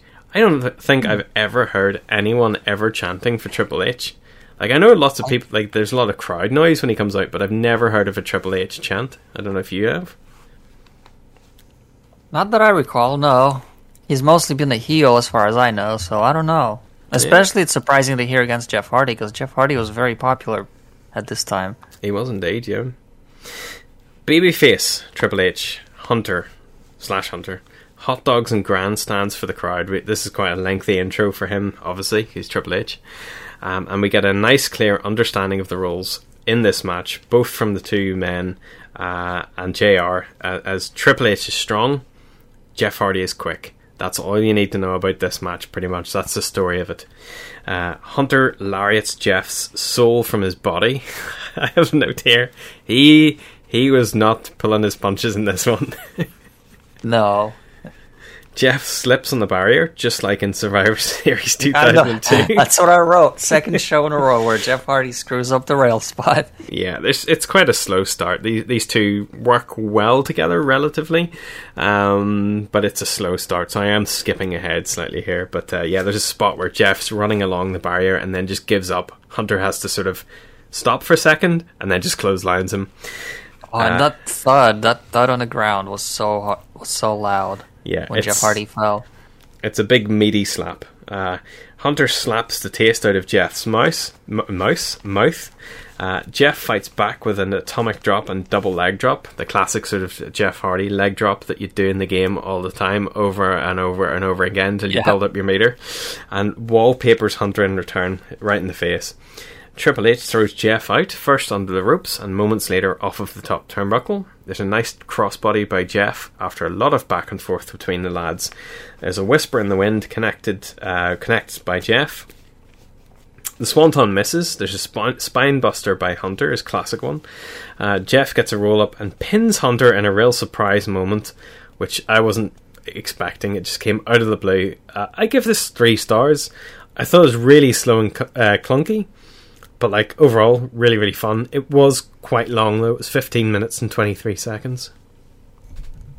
Ah, once again, this match was pretty underwhelming. When I saw this on paper, I was actually really excited about it because on paper it sounds good. Like, wow, peak Triple H. Well, maybe not peak Triple H, but Triple H versus peak Jeff Hardy. That sounds amazing. And they kind of underdelivered. They were sloppy in a lot of spots. Like, they weren't really in sync in some of the spots, so that brought it down for me. And once again, how to make your number one contender look credible have him win with a fruit roll up. Make it look like a fluke because that's that builds credibility. Yeah, like at this stage uh, in his life, Jeff Hardy is 30 years old, and they're doing the, the sort of cheap finish of get a roll up. Um, and after the match, they even call attention to to the fact that it's a bit of a cheeky win because Triple H has got this massive shit eating grin on his face. Uh, like he can't believe what happened. What happened, Stephanie? What happened? And I think uh, the King, uh, Jerry Lawler's like, you know, he's just like, look at Triple H's face. He's laughing. He can't believe it. He's surprised. He's as surprised as we are that Jeff Hardy got the win. Uh, Yeah, so aren't you guys excited for the next pay per view where this fluke is going to be the number one contender? He surely is not going to win, is he? it's just WWE booking, man. It's just so frustrating, even back then. Uh, but yeah, I wrote that this is a decent match. I give this a three. Okay, we're on the same page then. Yeah. To the back, the great The Khali. promo god himself. Oh boy, the the great Khali, in in quotation marks, double quotation marks here. The great Khali is speaking in Hindi while the crowd shout "What" in the background. Uh, my first note here is Khali's mate translates and says that Khali's going to destroy Finley and Hornswoggle. Uh, and then I have a note underneath that just says this is Ranjin Singh, uh, who I have no idea. I don't don't know who this is, but I can imagine that he would have had many people doing his speaking for him because uh, it's kind of insulting that like you know I, I totally get that they've got this big giant dude. He's Indian. They're gonna want him to speak in Hindi, but like it's kind of insulting that like he's the foreigner, therefore he's the bad guy. He could be saying literally anything, and the crowd has no idea. But they're just so anti. I mean, we got a tribute for the troops advert on this thing. It's still there's a lot of. I won't say it's it's it's not overt racism, but it's like it's it's subtle racism that this is the foreigner, therefore he's the bad guy, and Khali was getting this treatment right here.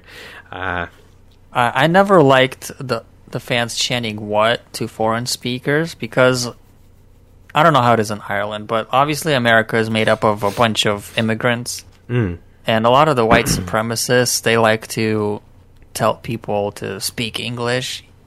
We speak English in this country. You need to speak English, and they like to make fun of people with accents and maybe pe- when people use their native language amongst themselves, and that just really like the whole what it's like what? Speak English, you stupid Indian prick. You know, like I don't I don't like that attitude. No. and that's kind of what I got out of this. I've never liked the WWE's take on foreigners. Um, you know, we'll we'll get onto it in this next match uh, because of obviously Finley. Oh, he's from Ireland, uh, therefore he's he's going to get the Irish gimmick. Um, Yeah. Well, I- uh, but before we get into that, I gotta shout out Great Khali and whoever his translator was, because without them, there would be no Penta and Alex Abrahantes. well, that's that's maybe a stretch, but I mean, fair play to you. Okay, I, I do like Alex Abrahantes. Yeah. Um, just before the match starts, Cole reminds us of Hornswoggle being Vince's son, and then that Oh, immediately, that, they already did that storyline, I guess. Yeah, that that brought back horrific memories of uh, of reading or hearing about that and being, I'm not watching that. Uh, I believe that was f- the answer to the uh, anonymous Raw GM. I believe Hornswoggle was Oh. the, uh, and then it I, turned out I to be his actually, son. I remember this. I don't remember all the details, but there was an episode of Raw where Vince McMahon, he was basically kept getting made fun of by DX, I believe, and he was Oh, just very is later, depressed. yeah. Yeah, and he got into his limo, and the limo blew up. Well, coincidentally, uh, six days later, the Chris Benoit tragedy happened. So obviously, they can't continue a storyline of a fake death when there was a real death. So Vince came back, and they basically had to scramble, make stuff up on the fly, and they said, "Well, you know, this was actually fake. In reality, Vince, you have an illegitimate son who was supposed to be Mr. Kennedy." Wow. Um, basically, basically, the original storyline was who killed Vince McMahon, which was supposed to be Mr. Kennedy, but then they they changed that into who is Mr. McMahon's son, which was again supposed to be Mr. Kennedy. But then he had like some drug violations or something, or Mm. I think Randy Orton and John Cena said something bad about him, like he was too stiff or something. Mm. So Kennedy lost his push, and that's when they had to replace him basically with Hornswoggle, just for shits and giggles. because he's small. He, he's, Yeah, because I guess Vince thought it would be hilarious. yeah. Vince has a history of uh, you know the, the the midget gimmick, as Vince I guess would Yeah. call it. It's it's not nice. Um, yeah, Finley comes out. This is Great Khali versus Fit Finley. Uh, again, there's little to tell in terms of going into this match. It just seems to be Finley and and Hornswoggle. Maybe Hornswoggle's getting picked on or something, and Finley intervenes. I'm not sure. I didn't really is look too much, much into this it. is this is pretty much uh, Bret versus Shawn 20, 2007 edition. I'm Wow. being sarcastic. Yeah, this is uh yeah fin- Finley's out, uh, and he comes out with his shillelagh and hornswoggle. And Uh, pyro. Even Finley got pyro. Everybody got pyro on this show. Yeah, like the Irish gimmick. Uh, the Irish gimmick is an insult because it, it's stereotypical. It, it's kind of you know people laugh when I say it's kind of racist, but it's like let's give him lots of um, sort of Gaelic, uh, Celtic symbols. Let's give him a shillelagh. Let's give him a, a sort of you know a, a green hat. Let's give him you know let's give him a midget and we'll call it a, a leprechaun. Uh, you know, I remember there's an interview with Sheamus. I think when Sheamus came in, and and this is just as Finley was leaving, and Sheamus said, "We're not going to do any of that shit anymore." And I laughed and I went, let's see how long it takes for you to get that shit. And it didn't last Yeah. very long because he obviously came in as a Celtic warrior. He has the whole sort of, you know, the the the, the drums and stuff. Um, and now he's sort of like this like gypsy version of an Irish person with the the, the sort of pork pie hat and the, the the brown coat and stuff. It's kind of like a snatch, like the Guy Ritchie movie snatch version of like an Irish person. He's got the bright red hair. It's it's always insulting. It's like they can't. Even when Becky Lynch came into WWE in NXT, Oh, yeah. they gave her that fucking shit-eating uh, gimmick of Irish dancing down to the ring, and she was dressed in green, and the whole "you," and she's prancing about down to the ring, and it's like you just you can't help yourselves. You can't if somebody's from a country, you can't help it. You're just like let's just run with what is the easiest common denominator. Um, and so they've either got to be a, a, a drinker like Sheamus has had in the past, you know, or they love to fight. Oh, he's from Belfast. He loves to fight, and it's just Yeah, or they not- got to have like some kind of Braveheart knockoff gimmick. Oh yeah, like Drew McIntyre and his sword, Yeah. Angela. Yeah, Angela's Angela the sword. What a tale to be Do you, do you remember the Highlanders? They were around Oh, this God, time too. yeah, I do indeed. Ror- Rory McAllister and his brother, and they were always drunk and wearing kilts too. Yeah. They didn't last very long. Yeah, or the I mean, you've got the Viking Raiders as well, or or uh, Yeah. what did they? Only- they- the Viking only- experience as they Oh, came yeah. in. They were supposed to be the War Raiders. yes, But, War Machine is what they were called before that, and Oh, really? tremendous, Okay. tremendous they were. But alas, we don't get that. I So, actually, I actually think they're pretty cool, but as anyone in WWE, they're just irrelevant now. generic big guys as a tag team, and Vince doesn't like tag teams. But I'm I'm going off topic, but it just always pisses me. Honestly, me this off. is much better conversation than talking about the Great Khali. Yeah, I So- mean, Jesus. I mean, short story here. I've, I've, I think I've got a paragraph here at most. Cole really tries to sell the Vince loves chi- child story. Ka- Khali does a Magna nerve hold, which is where he holds Finley's shoulder and then he grips his wrist and pushes. I'm not sure of the logistics of that as a submission move uh, or how much it would do any kind of damage, but it's been used in the past by useless wrestlers who can't wrestle, uh, and it seems to be a staple. So whoever's training these big useless fuckers, it's just the staple move. Uh, Yeah. Khali uh, with more holds, chops, and slaps. Uh, I've got a note here that says Khali is slash was terrible. Hornswoggle clocks Khali in the cock with a shillelagh. Finley hits Khali with a shillelagh in the head and wins. Shite. Uh, I've got. just don't read this here. Minus one stars. Then I've crossed that out, and I've got minus two stars. Uh, I hate this. Six minutes and two seconds. Vitriol. I hated this match. I thought it was shite. Overall, presentation of the characters, presentation of the match, match length, everything to do with it. Terrible. What did you think? I felt so bad for Finley because he's a good wrestler and he just he could have been doing so much better. Why not have him face CM Punk for the ECW championship? That would be a great match. oh my god! Like That's that's got to be your answer for someone. Let's have Kane versus CM Punk for the ECW Championship. Let's have Finley. Maybe we could have had a triple threat match. Yeah, I would rather have that. Can you imagine? Eliminate this match, eliminate that tag team match, and have a triple threat match. Punk, Kane, and Finley. Give them like 20 minutes. That'd be a good match. Or at least better than Yeah. these two. Yeah, this was uh, this is terrible. God, the Great Khali's the worst wrestler ever, and there was a sign in the crowd that said "Get a beer match," and I was like, "You damn right! I don't drink alcohol, but even I wanted to get up and get get a beer." Yeah, this is one of those matches. this. this is one of those matches where, uh, like, I don't smoke, but it's one of those matches where I, I would need to, like, if if I did, I- I'd need to go outside and have a smoke after this because it was just infuriating. And I think that's why I left my first viewing of this pay per view. I just turned it off after it, and then I resumed it the next day or the day after. I wrote down that there's a spot where uh, the Great Khali did a spinning kick. Yes, I saw that. it looks as bad as you would imagine Great Khali doing a spinning kick would be, because that man can barely walk. He's not got great legs. It, it, it- and he they had the they had the balls to show a replay of that kick, and I was like, "Are you serious? We didn't need to see it once, let alone twice." Uh, the only positive about this match is that the deserving man won, and that's Oh. that's the only thing I got to say about that. It's I'm gonna give it a one because it's still better than Jackie versus Disco because Oh, that shit was just way too long. Th- Oh. This was at least half the time.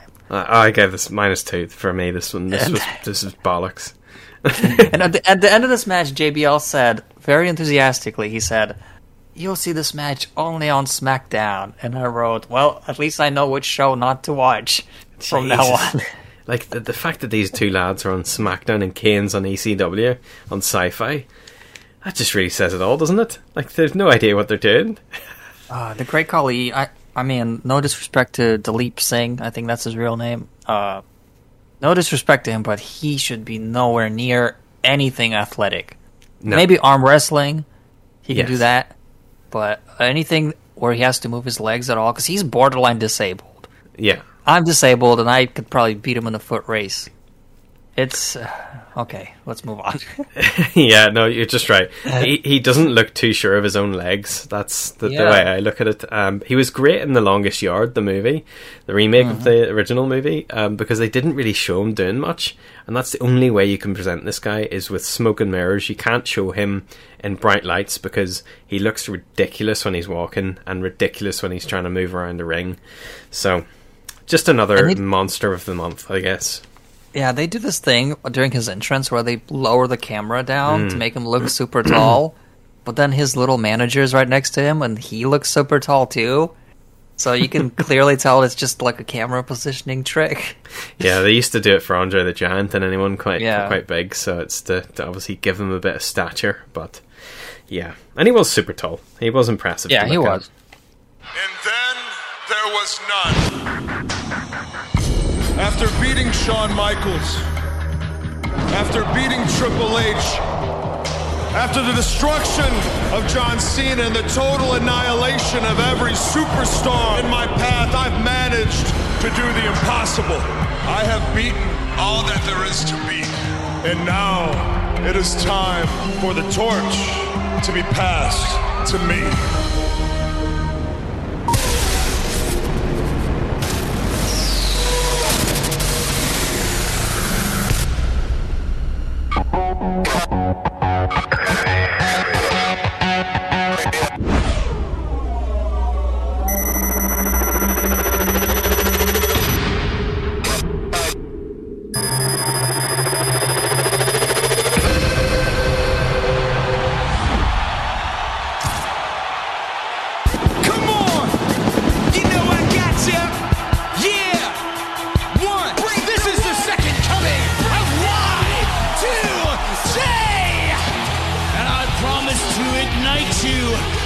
Excite you, to delight you. It's 100% entertainment, 100% electricity, 100% Jericho!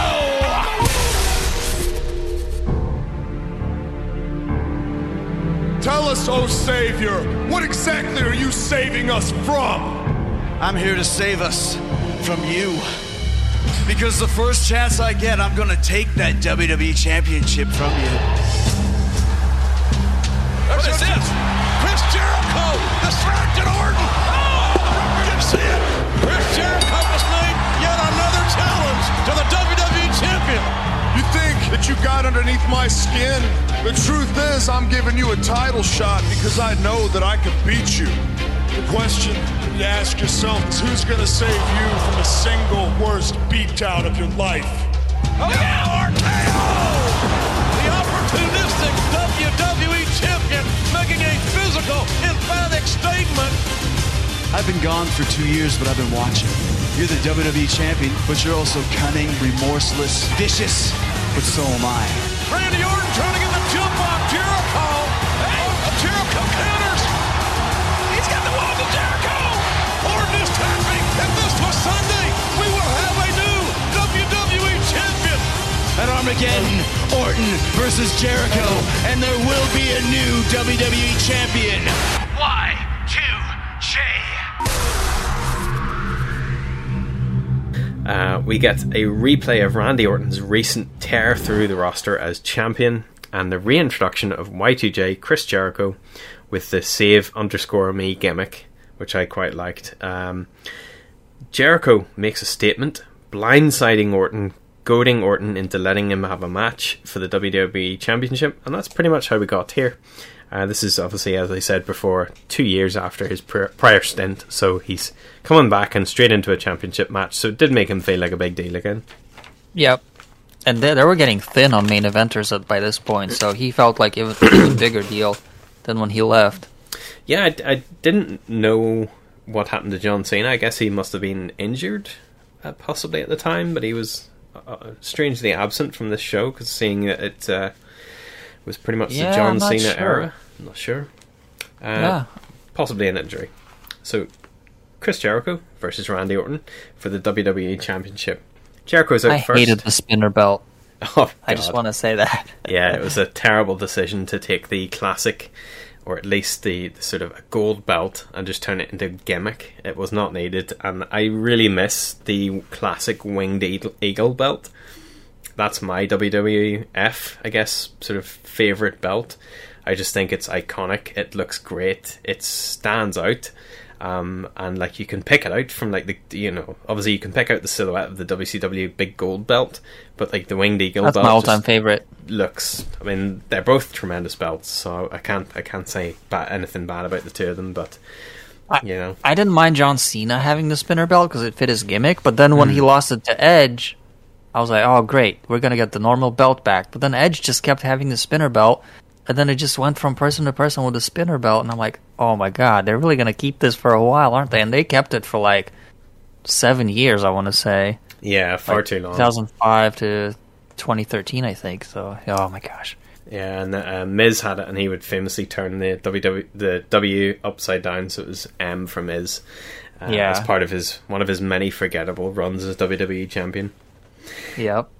So we get Chris Jericho at first with his uh, Jon Bon Jovi look. So he's got the short hair, long long tights, uh, and we get Randy the uh, out with his "Hey, nothing you can say" music. I forgot about that song, but that's a good song. I prefer it to his uh, I hear voices uh, nonsense, which I'm not a fan of. Uh, w- w- do you prefer the original then to the, the voices? Oh, I like them both. I think I'm I'm so used to voices that I just grown to like it because that basically is Randy Orton. But I did like the Hey song, but I do think Hey fits more of a face Randy Orton because it's all like upbeat and happy kind of. Uh, it doesn't really fit the heel gimmick, so maybe maybe when he's a face, he should use the Hey song, and when he's a heel, he could do the voices. Yeah, okay, that makes sense. And this is a slow start to this match. There's collar, collar and elbow tie-ups, arm drag takedowns. There's a reverse suplex onto the ropes by Jericho, and Jericho works over the ribs with kicks. Randy rolls out of the way of a springboard drop kick, but eats a crossbody off of the top rope to the outside by Chris. Randy hits a textbook drop kick in the ring, as he liked to do. He's got a great drop kick, I'll give him that. Randy, uh, Randy then hits his textbook headlock to slow the match down, way down. Uh, Jericho fights back with shoulder tackles and a second rope drop kick. Randy shortens the run with a snap scoop slam, which is great looking. Uh, there's a superplex by Orton. Jericho fights back with uh, a running Enzuigiri and a bulldog, uh, and then a Lionsault is blocked by knees by Orton. Uh, the RKO is countered, and Y2J hits the Lionsault. Jericho gets sent into JBL on the outside, who stares at him, foreshadowing. Uh, scary flying back elbow by Y2J to Randy. Did you see this thing in the middle of the ring? So he comes off of the second turnbuckle and almost like dives onto his face. Not good. Scary stuff. Scary, yeah, scary. Uh, there's a code. The code breaker's blocked, sending Y2J into a post. Jericho avoids a punt, rolls up Randy into the walls. The crowd goes absolutely mental at the finish of this. And then, wouldn't you know, JBL runs in and boots him in the face. Boo! And everyone boos this match out of the building. Including me. Including me too. I was raging. Uh, RKO to Jericho afterwards to cement the loss. I gave this two stars. I thought it was completely ruined by the finish. Uh, it was 15 minutes, so I'd waited 15 minutes to see nothing happen. Uh, I was really disappointed by it. What did you think? So during this match, Jericho he always did this, but in this match especially, he did a lot of a, a lot of the "Come on, baby," uh, his little taunt. Yes. And here's my theory: Adam Cole and Britt Baker, which we already mentioned, they were at the show. They were on a date. And this is where Adam Cole got his baby from. oh, he definitely hearing has. I think he's commented on it in the past, and he, he does. Oh, really? Did he really do yeah, that? he got it from Chris Jericho, the baby. Oh, I, yeah, the I didn't know that. I was just Yeah. making stuff up, but it makes sense. I don't know if they Um, necessarily got it from this show together on a date. I think that, that's that's an amazing story, but I don't think It's it's, just true. a hypothesis. I love it.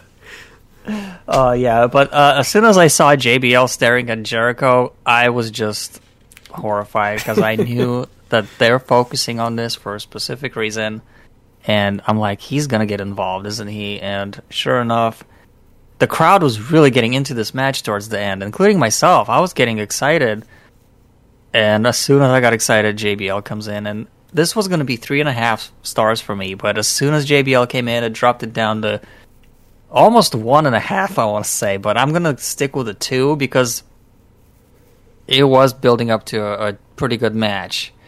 But once again, this booking is just awful. This is like Rey Mysterio and MVP, but way worse. Mm. Like this is the WWE Championship, the most important championship in your company with with the comeback of Jericho. But once again, they don't want to take the belt off Randy Orton, and they don't want the newly returned Chris Jericho to lose. Oh man, I want to strangle Vince sometimes. like all the time, actually. yeah, fully agreed. It's uh, it is disheartening. That's what I said at the start. This show feels like a Raw or a SmackDown because you don't change your championships on a Raw or SmackDown. You build up to a pay per view. Just fe- feels Yeah, like keep, that. keep in mind, back then you paid fifty dollars every month for these pay per views. There was no networks. Mhm. There was no subscriptions. It's fifty dollars. Yeah. I would be pulling my hair out. I'd be so angry if I paid fifty dollars for this. Yeah, that's that's pretty much it. These throwaway pay per views don't do anything for anyone, um, and they still don't to this day. So None of them do except Saudi Arabia. Well, that's it. Yes, it's That's the, the new WrestleMania.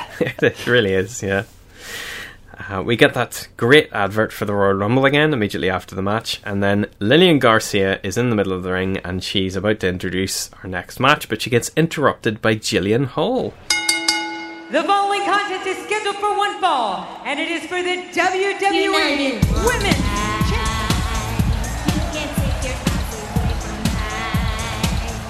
Wait a minute.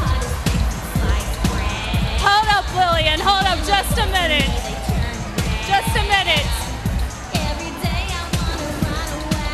It's that time of year again. So I am here to spread some of my Christmas cheer. Uh-oh. Christmas cheer. If you didn't know, my album, A Jingle with Jillian, available exclusively on iTunes, is blowing up. Blowing up. You know, I'm not really one to brag, but it's kind of like one of the hottest downloads in the entire world right now. Jingle with Jillian? Yeah. So, um, you know, well, hold on. The, the reviews, they're phenomenal. But, uh, just, just to show you, one guy, shy guy, like 3855, said, Move over, Celine, Mariah, Christina. There is a new diva in town. And he was talking about me. And I must say, he was so right. So, Oh. as my holiday gift to all of you, I am going to sing one of my favorite songs off the album right now.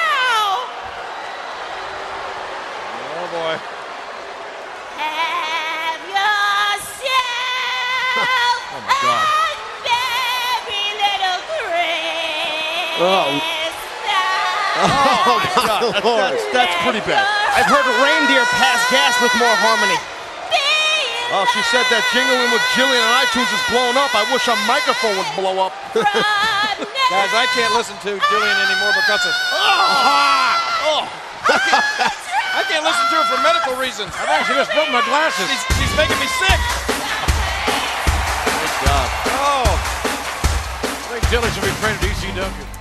Uh, I just have a note here that says, WTF is this cretin? Uh, she's apparently a singer, but has a voice like a bag of cats. Uh, she sings.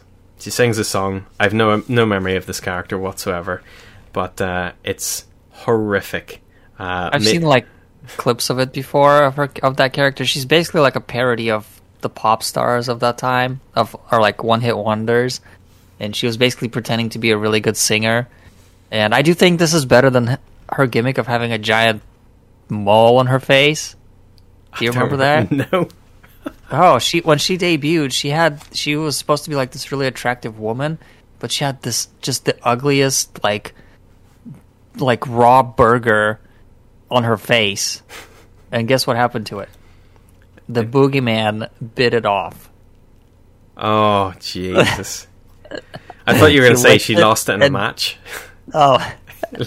yeah, it, it was on a pole. It was a mole on a pole. Yeah, you should look it up though. It was hideous. I don't know what they were thinking with that, but wow. I mean, Yeah. dude, this is the same company that gave Natalya a farting gimmick. So I mean, like this is this is par for the course. right, we're gonna have to splice that in now. I do think. yeah, uh, I gotta say though, as stupid and annoying as this was, I did I was amused by it. Yeah, for a couple of minutes. I, I, I kind of chuckled. Uh, I don't know if I want to see another segment like this, but that one for the one time it was it was okay. So we get the finally we get the introduction of our next match, which is, which is Mickie James versus Beth Phoenix for the WWE Women's Championship, with Beth being the champion. Uh, this is another easy tale to tell: strength versus speed, with Beth, Beth Phoenix being the glamazon as she was at the time. Uh, Mickie tries a head scissors, but Beth power bombs her. Beth catches Mickie in a weird chicken wing crouch thingamabobber. Um, it's really strange, but uh, kind of unique though. Uh, there's Yeah. a hurricanrana finally by James and takes the lead with a short drop kicks and Thesz presses. But Beth finishes her with a fisherman suplex out of nowhere. The crowd was dead. Two stars for for the women. They tried really, really hard, but got no time whatsoever. They got four minutes and forty-five seconds. This was very slow, boring, and anticlimactic because that wasn't even Beth's finisher. Her finisher was like I don't even know where she like hooks your arms and like lifts you up, then drops you on your The glam slam. face. Yeah. So this was just out of nowhere. It just felt very filler. Uh, I give this one and a half.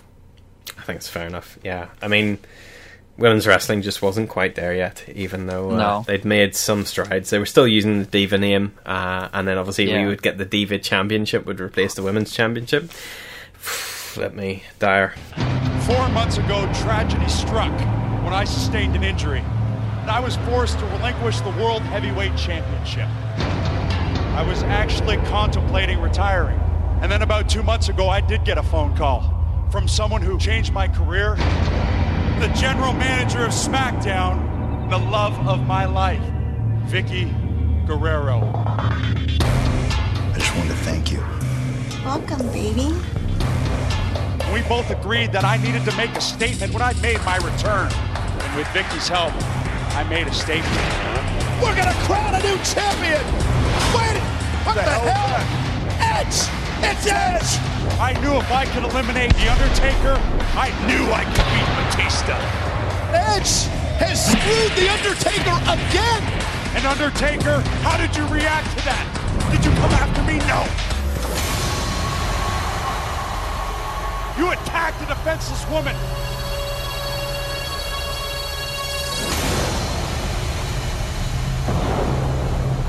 Well, Vickie, tonight I dedicate my match to you, baby. Tonight I will be your world heavyweight champion.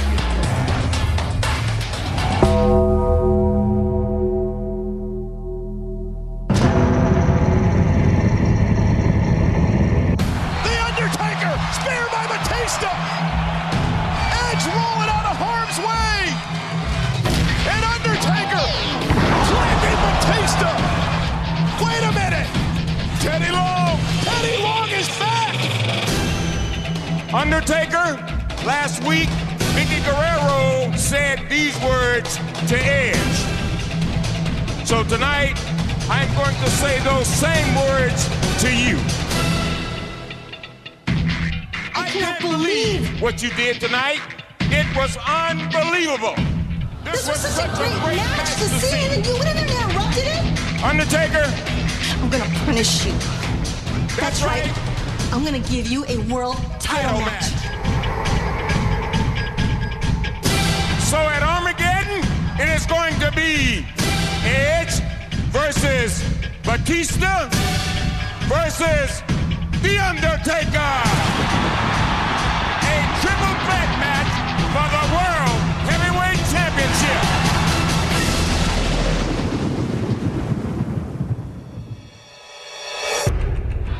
Gentlemen, please welcome back Vickie Guerrero. To be honest, I'm not doing very well. I am mentally scarred. I returned to SmackDown to fulfill my duties on my show. My show.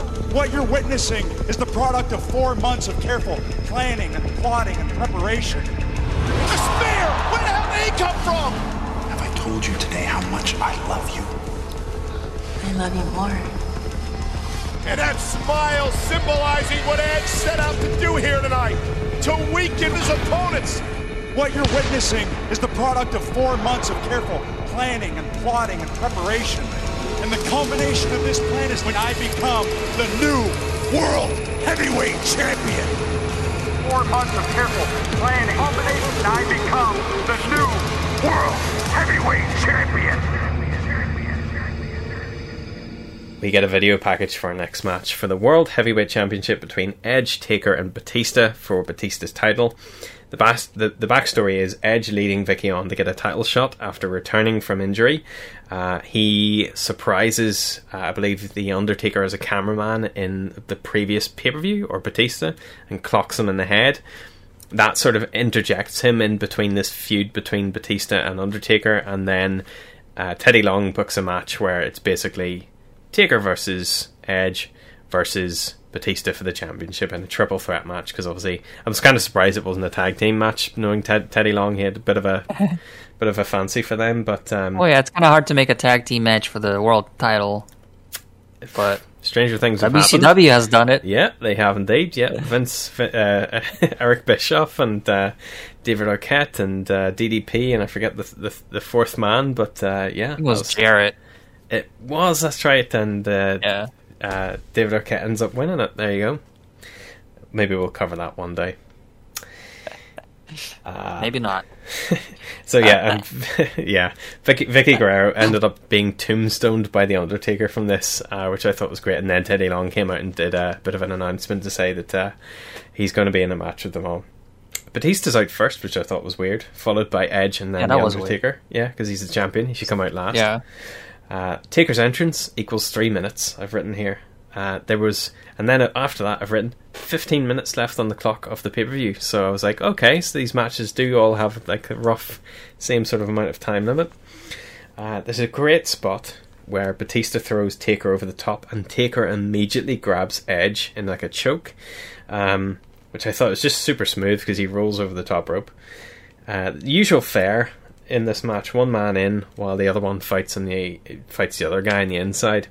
Edge hits a low blow to Batista at one stage, uh, in right in front of the referee, but there's no prior mention of this being a no DQ match. Did I miss something?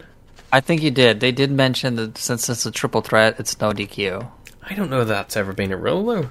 I thought a triple threat match you can have DQs in it, but maybe it makes sense. I guess. Maybe. I'm not really sure what the standard is, but I did catch that they did mention this in this match because later on I do have a note about the finish of this match. Okay. Batista gets caught in Hell's Gate, which I don't think it had a name for for at this stage, so it's still called just a triangle choke.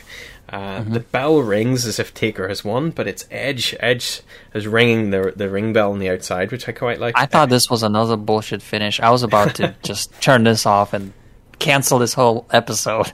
I really loved Edge's sort of expression, and then he, he sort of ducks before Taker can see him, and he crawls around the ringside uh, while a confused Undertaker consults the referee, and the referee's like, "I didn't call for the bell," and Taker's like, "Did you do it?" And the ref's like, "No, I didn't do it," and uh, Edge comes into the ring and then spears Undertaker as he turns around.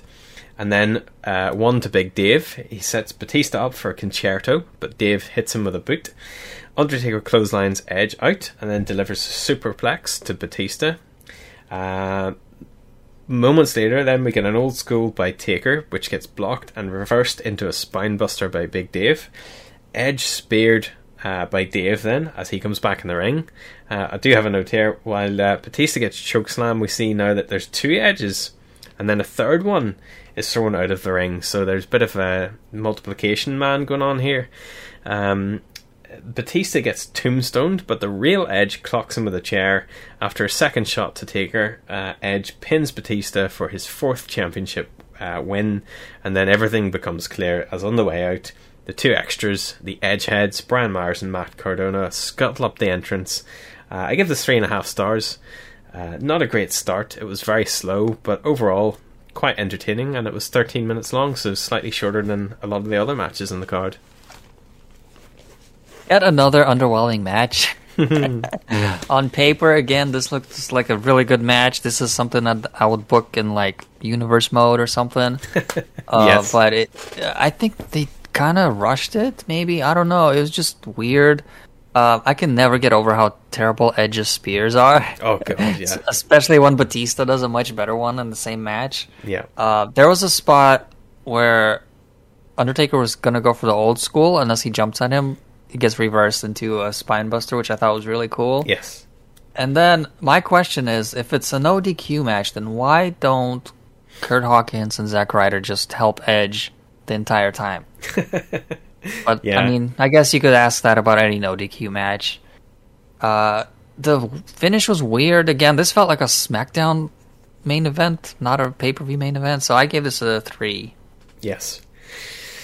Yeah, it was. Um, it wasn't particularly great. It was fun seeing a young Curt Hawkins and a young Zack Ryder before they became the uh, you know their individual personas. And Curt Hawkins Yeah. would go on his losing streak for like a year and a half.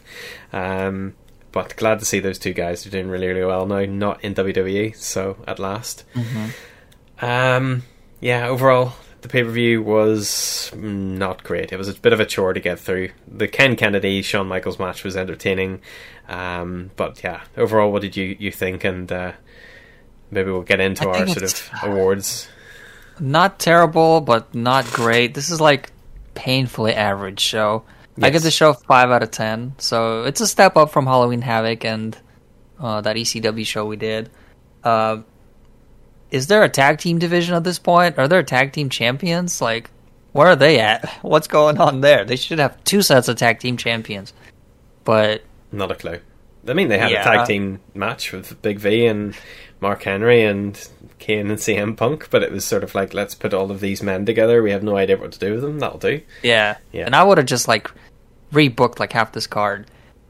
But yeah, five out of ten. And what's your? Do you have a score for the show? I'll give it a five out of ten. Yeah, average Okay. run of the mill show. Just feels like a normal Raw or SmackDown for this era. Yeah.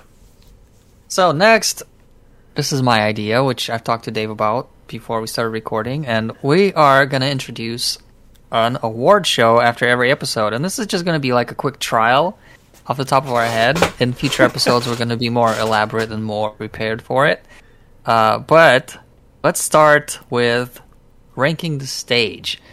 What do you think of the stage, and how? Where would you rank it compared to the previous reviews that we did?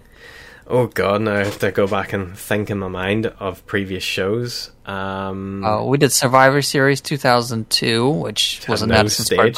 It had Yeah, no, stage, whatsoever. Yeah, um, but you know what? I think the entire building was a stage in a way, so I preferred the look of Madison Square Garden compared Oh, to this okay. show. I mean, if I had to rate them, I'd say I'd give Madison Square Garden with the iconic entrance with the big double doors and stuff. I'd probably give Mhm. that an eight out of ten. Because I really like that, and I like the pyro is like in the middle of the crowd, almost killing everyone. Okay. Um, so I'd give that an eight, and I'd probably give this a seven, maybe a six, because it looked cool, but it wasn't as it wasn't as impactful or like it didn't seem as like I don't know, like uh, Madison Square Garden seemed so buzzing with activity and like excitement. So where does where do these two rank with Halloween Havoc 97? Oh god, with the with the polystyrene tombstones and all, like Yeah. uh, that's got to be a nine. The for me. gargoyle. That's a nine. That's that's an easy nine.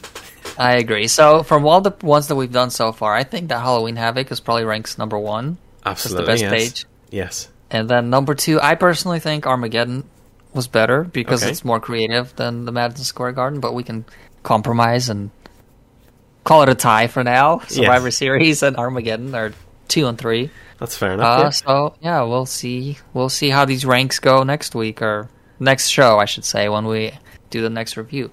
So match of the night. You have already mentioned this, but what was your match of the night? Ken Kennedy, Shawn Michaels, easy for me. Okay. Yeah. yeah. Okay. Yeah. So for me, it, It's hard to say.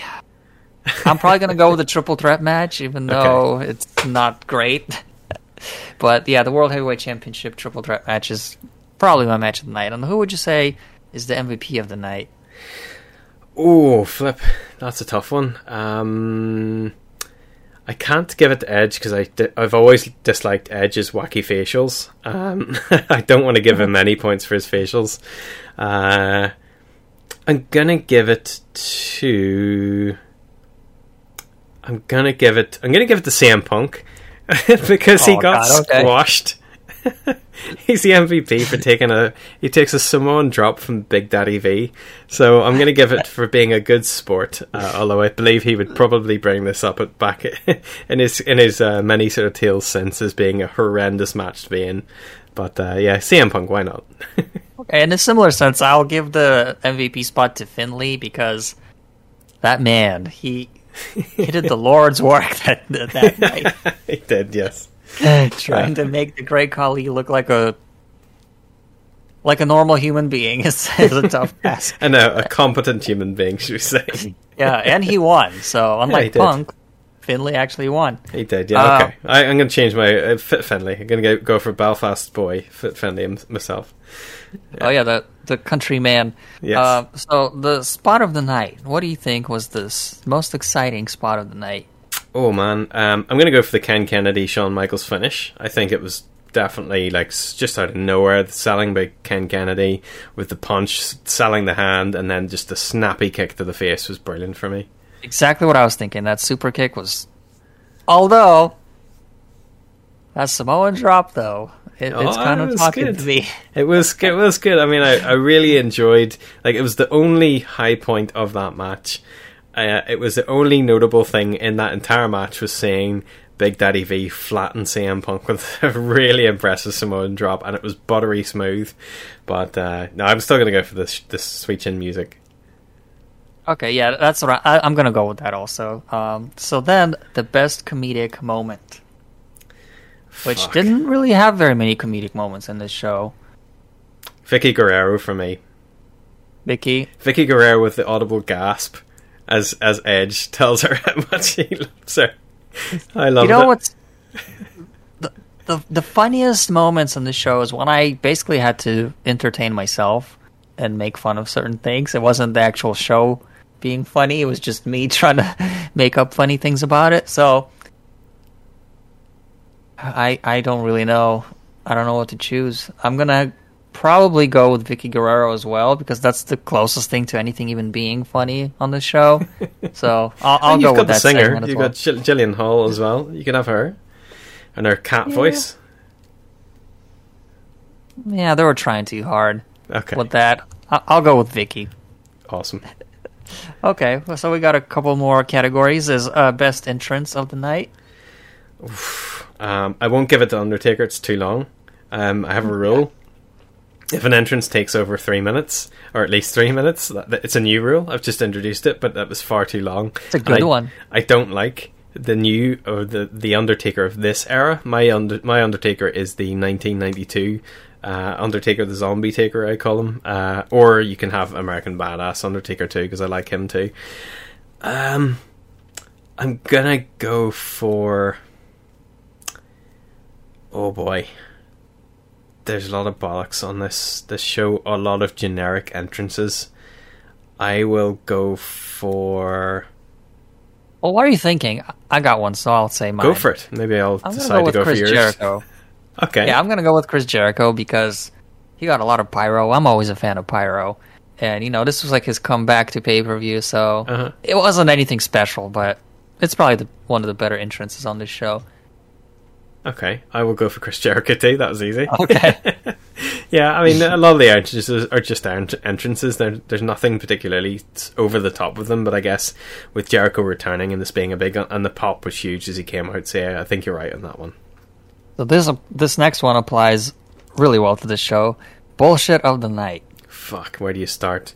Uh, fuck, Hornswoggle, Khali, that I, I think. Uh, I I'm think gonna I go ranted with- about it enough, so I'm gonna say that. Uh, JBL. Oh. That was like that was the worst moment of the show for me. hated it. I think yeah, Bullshit of the night. I, I, it's a tie. I, I'd, I'd, I'd gladly take either. It's just I think there was just. I mean, you could go with the Rey bollocks at the start. You could go for the JBL bollocks at near the end, and you could go for the Great Khali and Hornswoggle being a thing. Um, what had the most impact? Probably JBL. You're probably right. It was absolute horrendous. It was just r- completely ruined the match. John Bullshit Wa- Layfield. I almost said Wakefield, which, which is my last name. Um, and the last category, get them off my screen award. Who gets that? Khali. For me, it's the Great Khali. Get that man off my screen. yes, hundred percent. Yes, and they And that's eventually our- listened. That's our award show. We're gonna be a lot more like prepared for it next time. We're gonna have actual nominees and everything. We won't be sitting here thinking about it because we'll be prepared. So hopefully that was enjoyable, and we'll do better next time. And yeah, closing statements. Closing statements. Um, uh, don't book a foreigner like they're a terrorist. Um, that's that's it. If you're a wrestling company, don't do it. It's just stupid, um, and it's never a good idea booking two giant, three giant men, and then having a smaller tag partner. It just looks daft. Um, and yeah, uh, Vince McMahon is a terrible booker. That's my closing I agree statements. on all of those. I agree on everything. Uh, well, our next match, our next pay per view, is going to be Turning Point 2007. We're going to uh, flip the script a little bit, and we're going to go back to our sort of uh, our, our honourable mention that we got out of the, the Twitter poll um, the last time. Uh, so as we don't disappoint anyone, uh, Yeah, we're going to so do if you 50 voted for Turning booking. Point, yeah, 50-50 booking. but I'm sure people will be happy with this because if you voted for Turning Point and you're disappointed that you're not getting it, well, you're getting it now. Merry Just Christmas. a little bit later. Yeah. yeah. So that will be uh, in two weeks' time, just after Christmas. We'll be doing that one, uh, and then we will take it from there into the new year. So uh, it's a goodbye from me, and you can follow me at Lostarot on Twitter. You can follow us both at WrestleBlast. And what about yourself, Andre? Uh, it's a goodbye from me too. Uh, don't follow me. Follow Wrestle Blast Podcast. And that's it. right. That's all I got to say about that. That's the bottom line because Andre said so. Wow. Okay. There we go.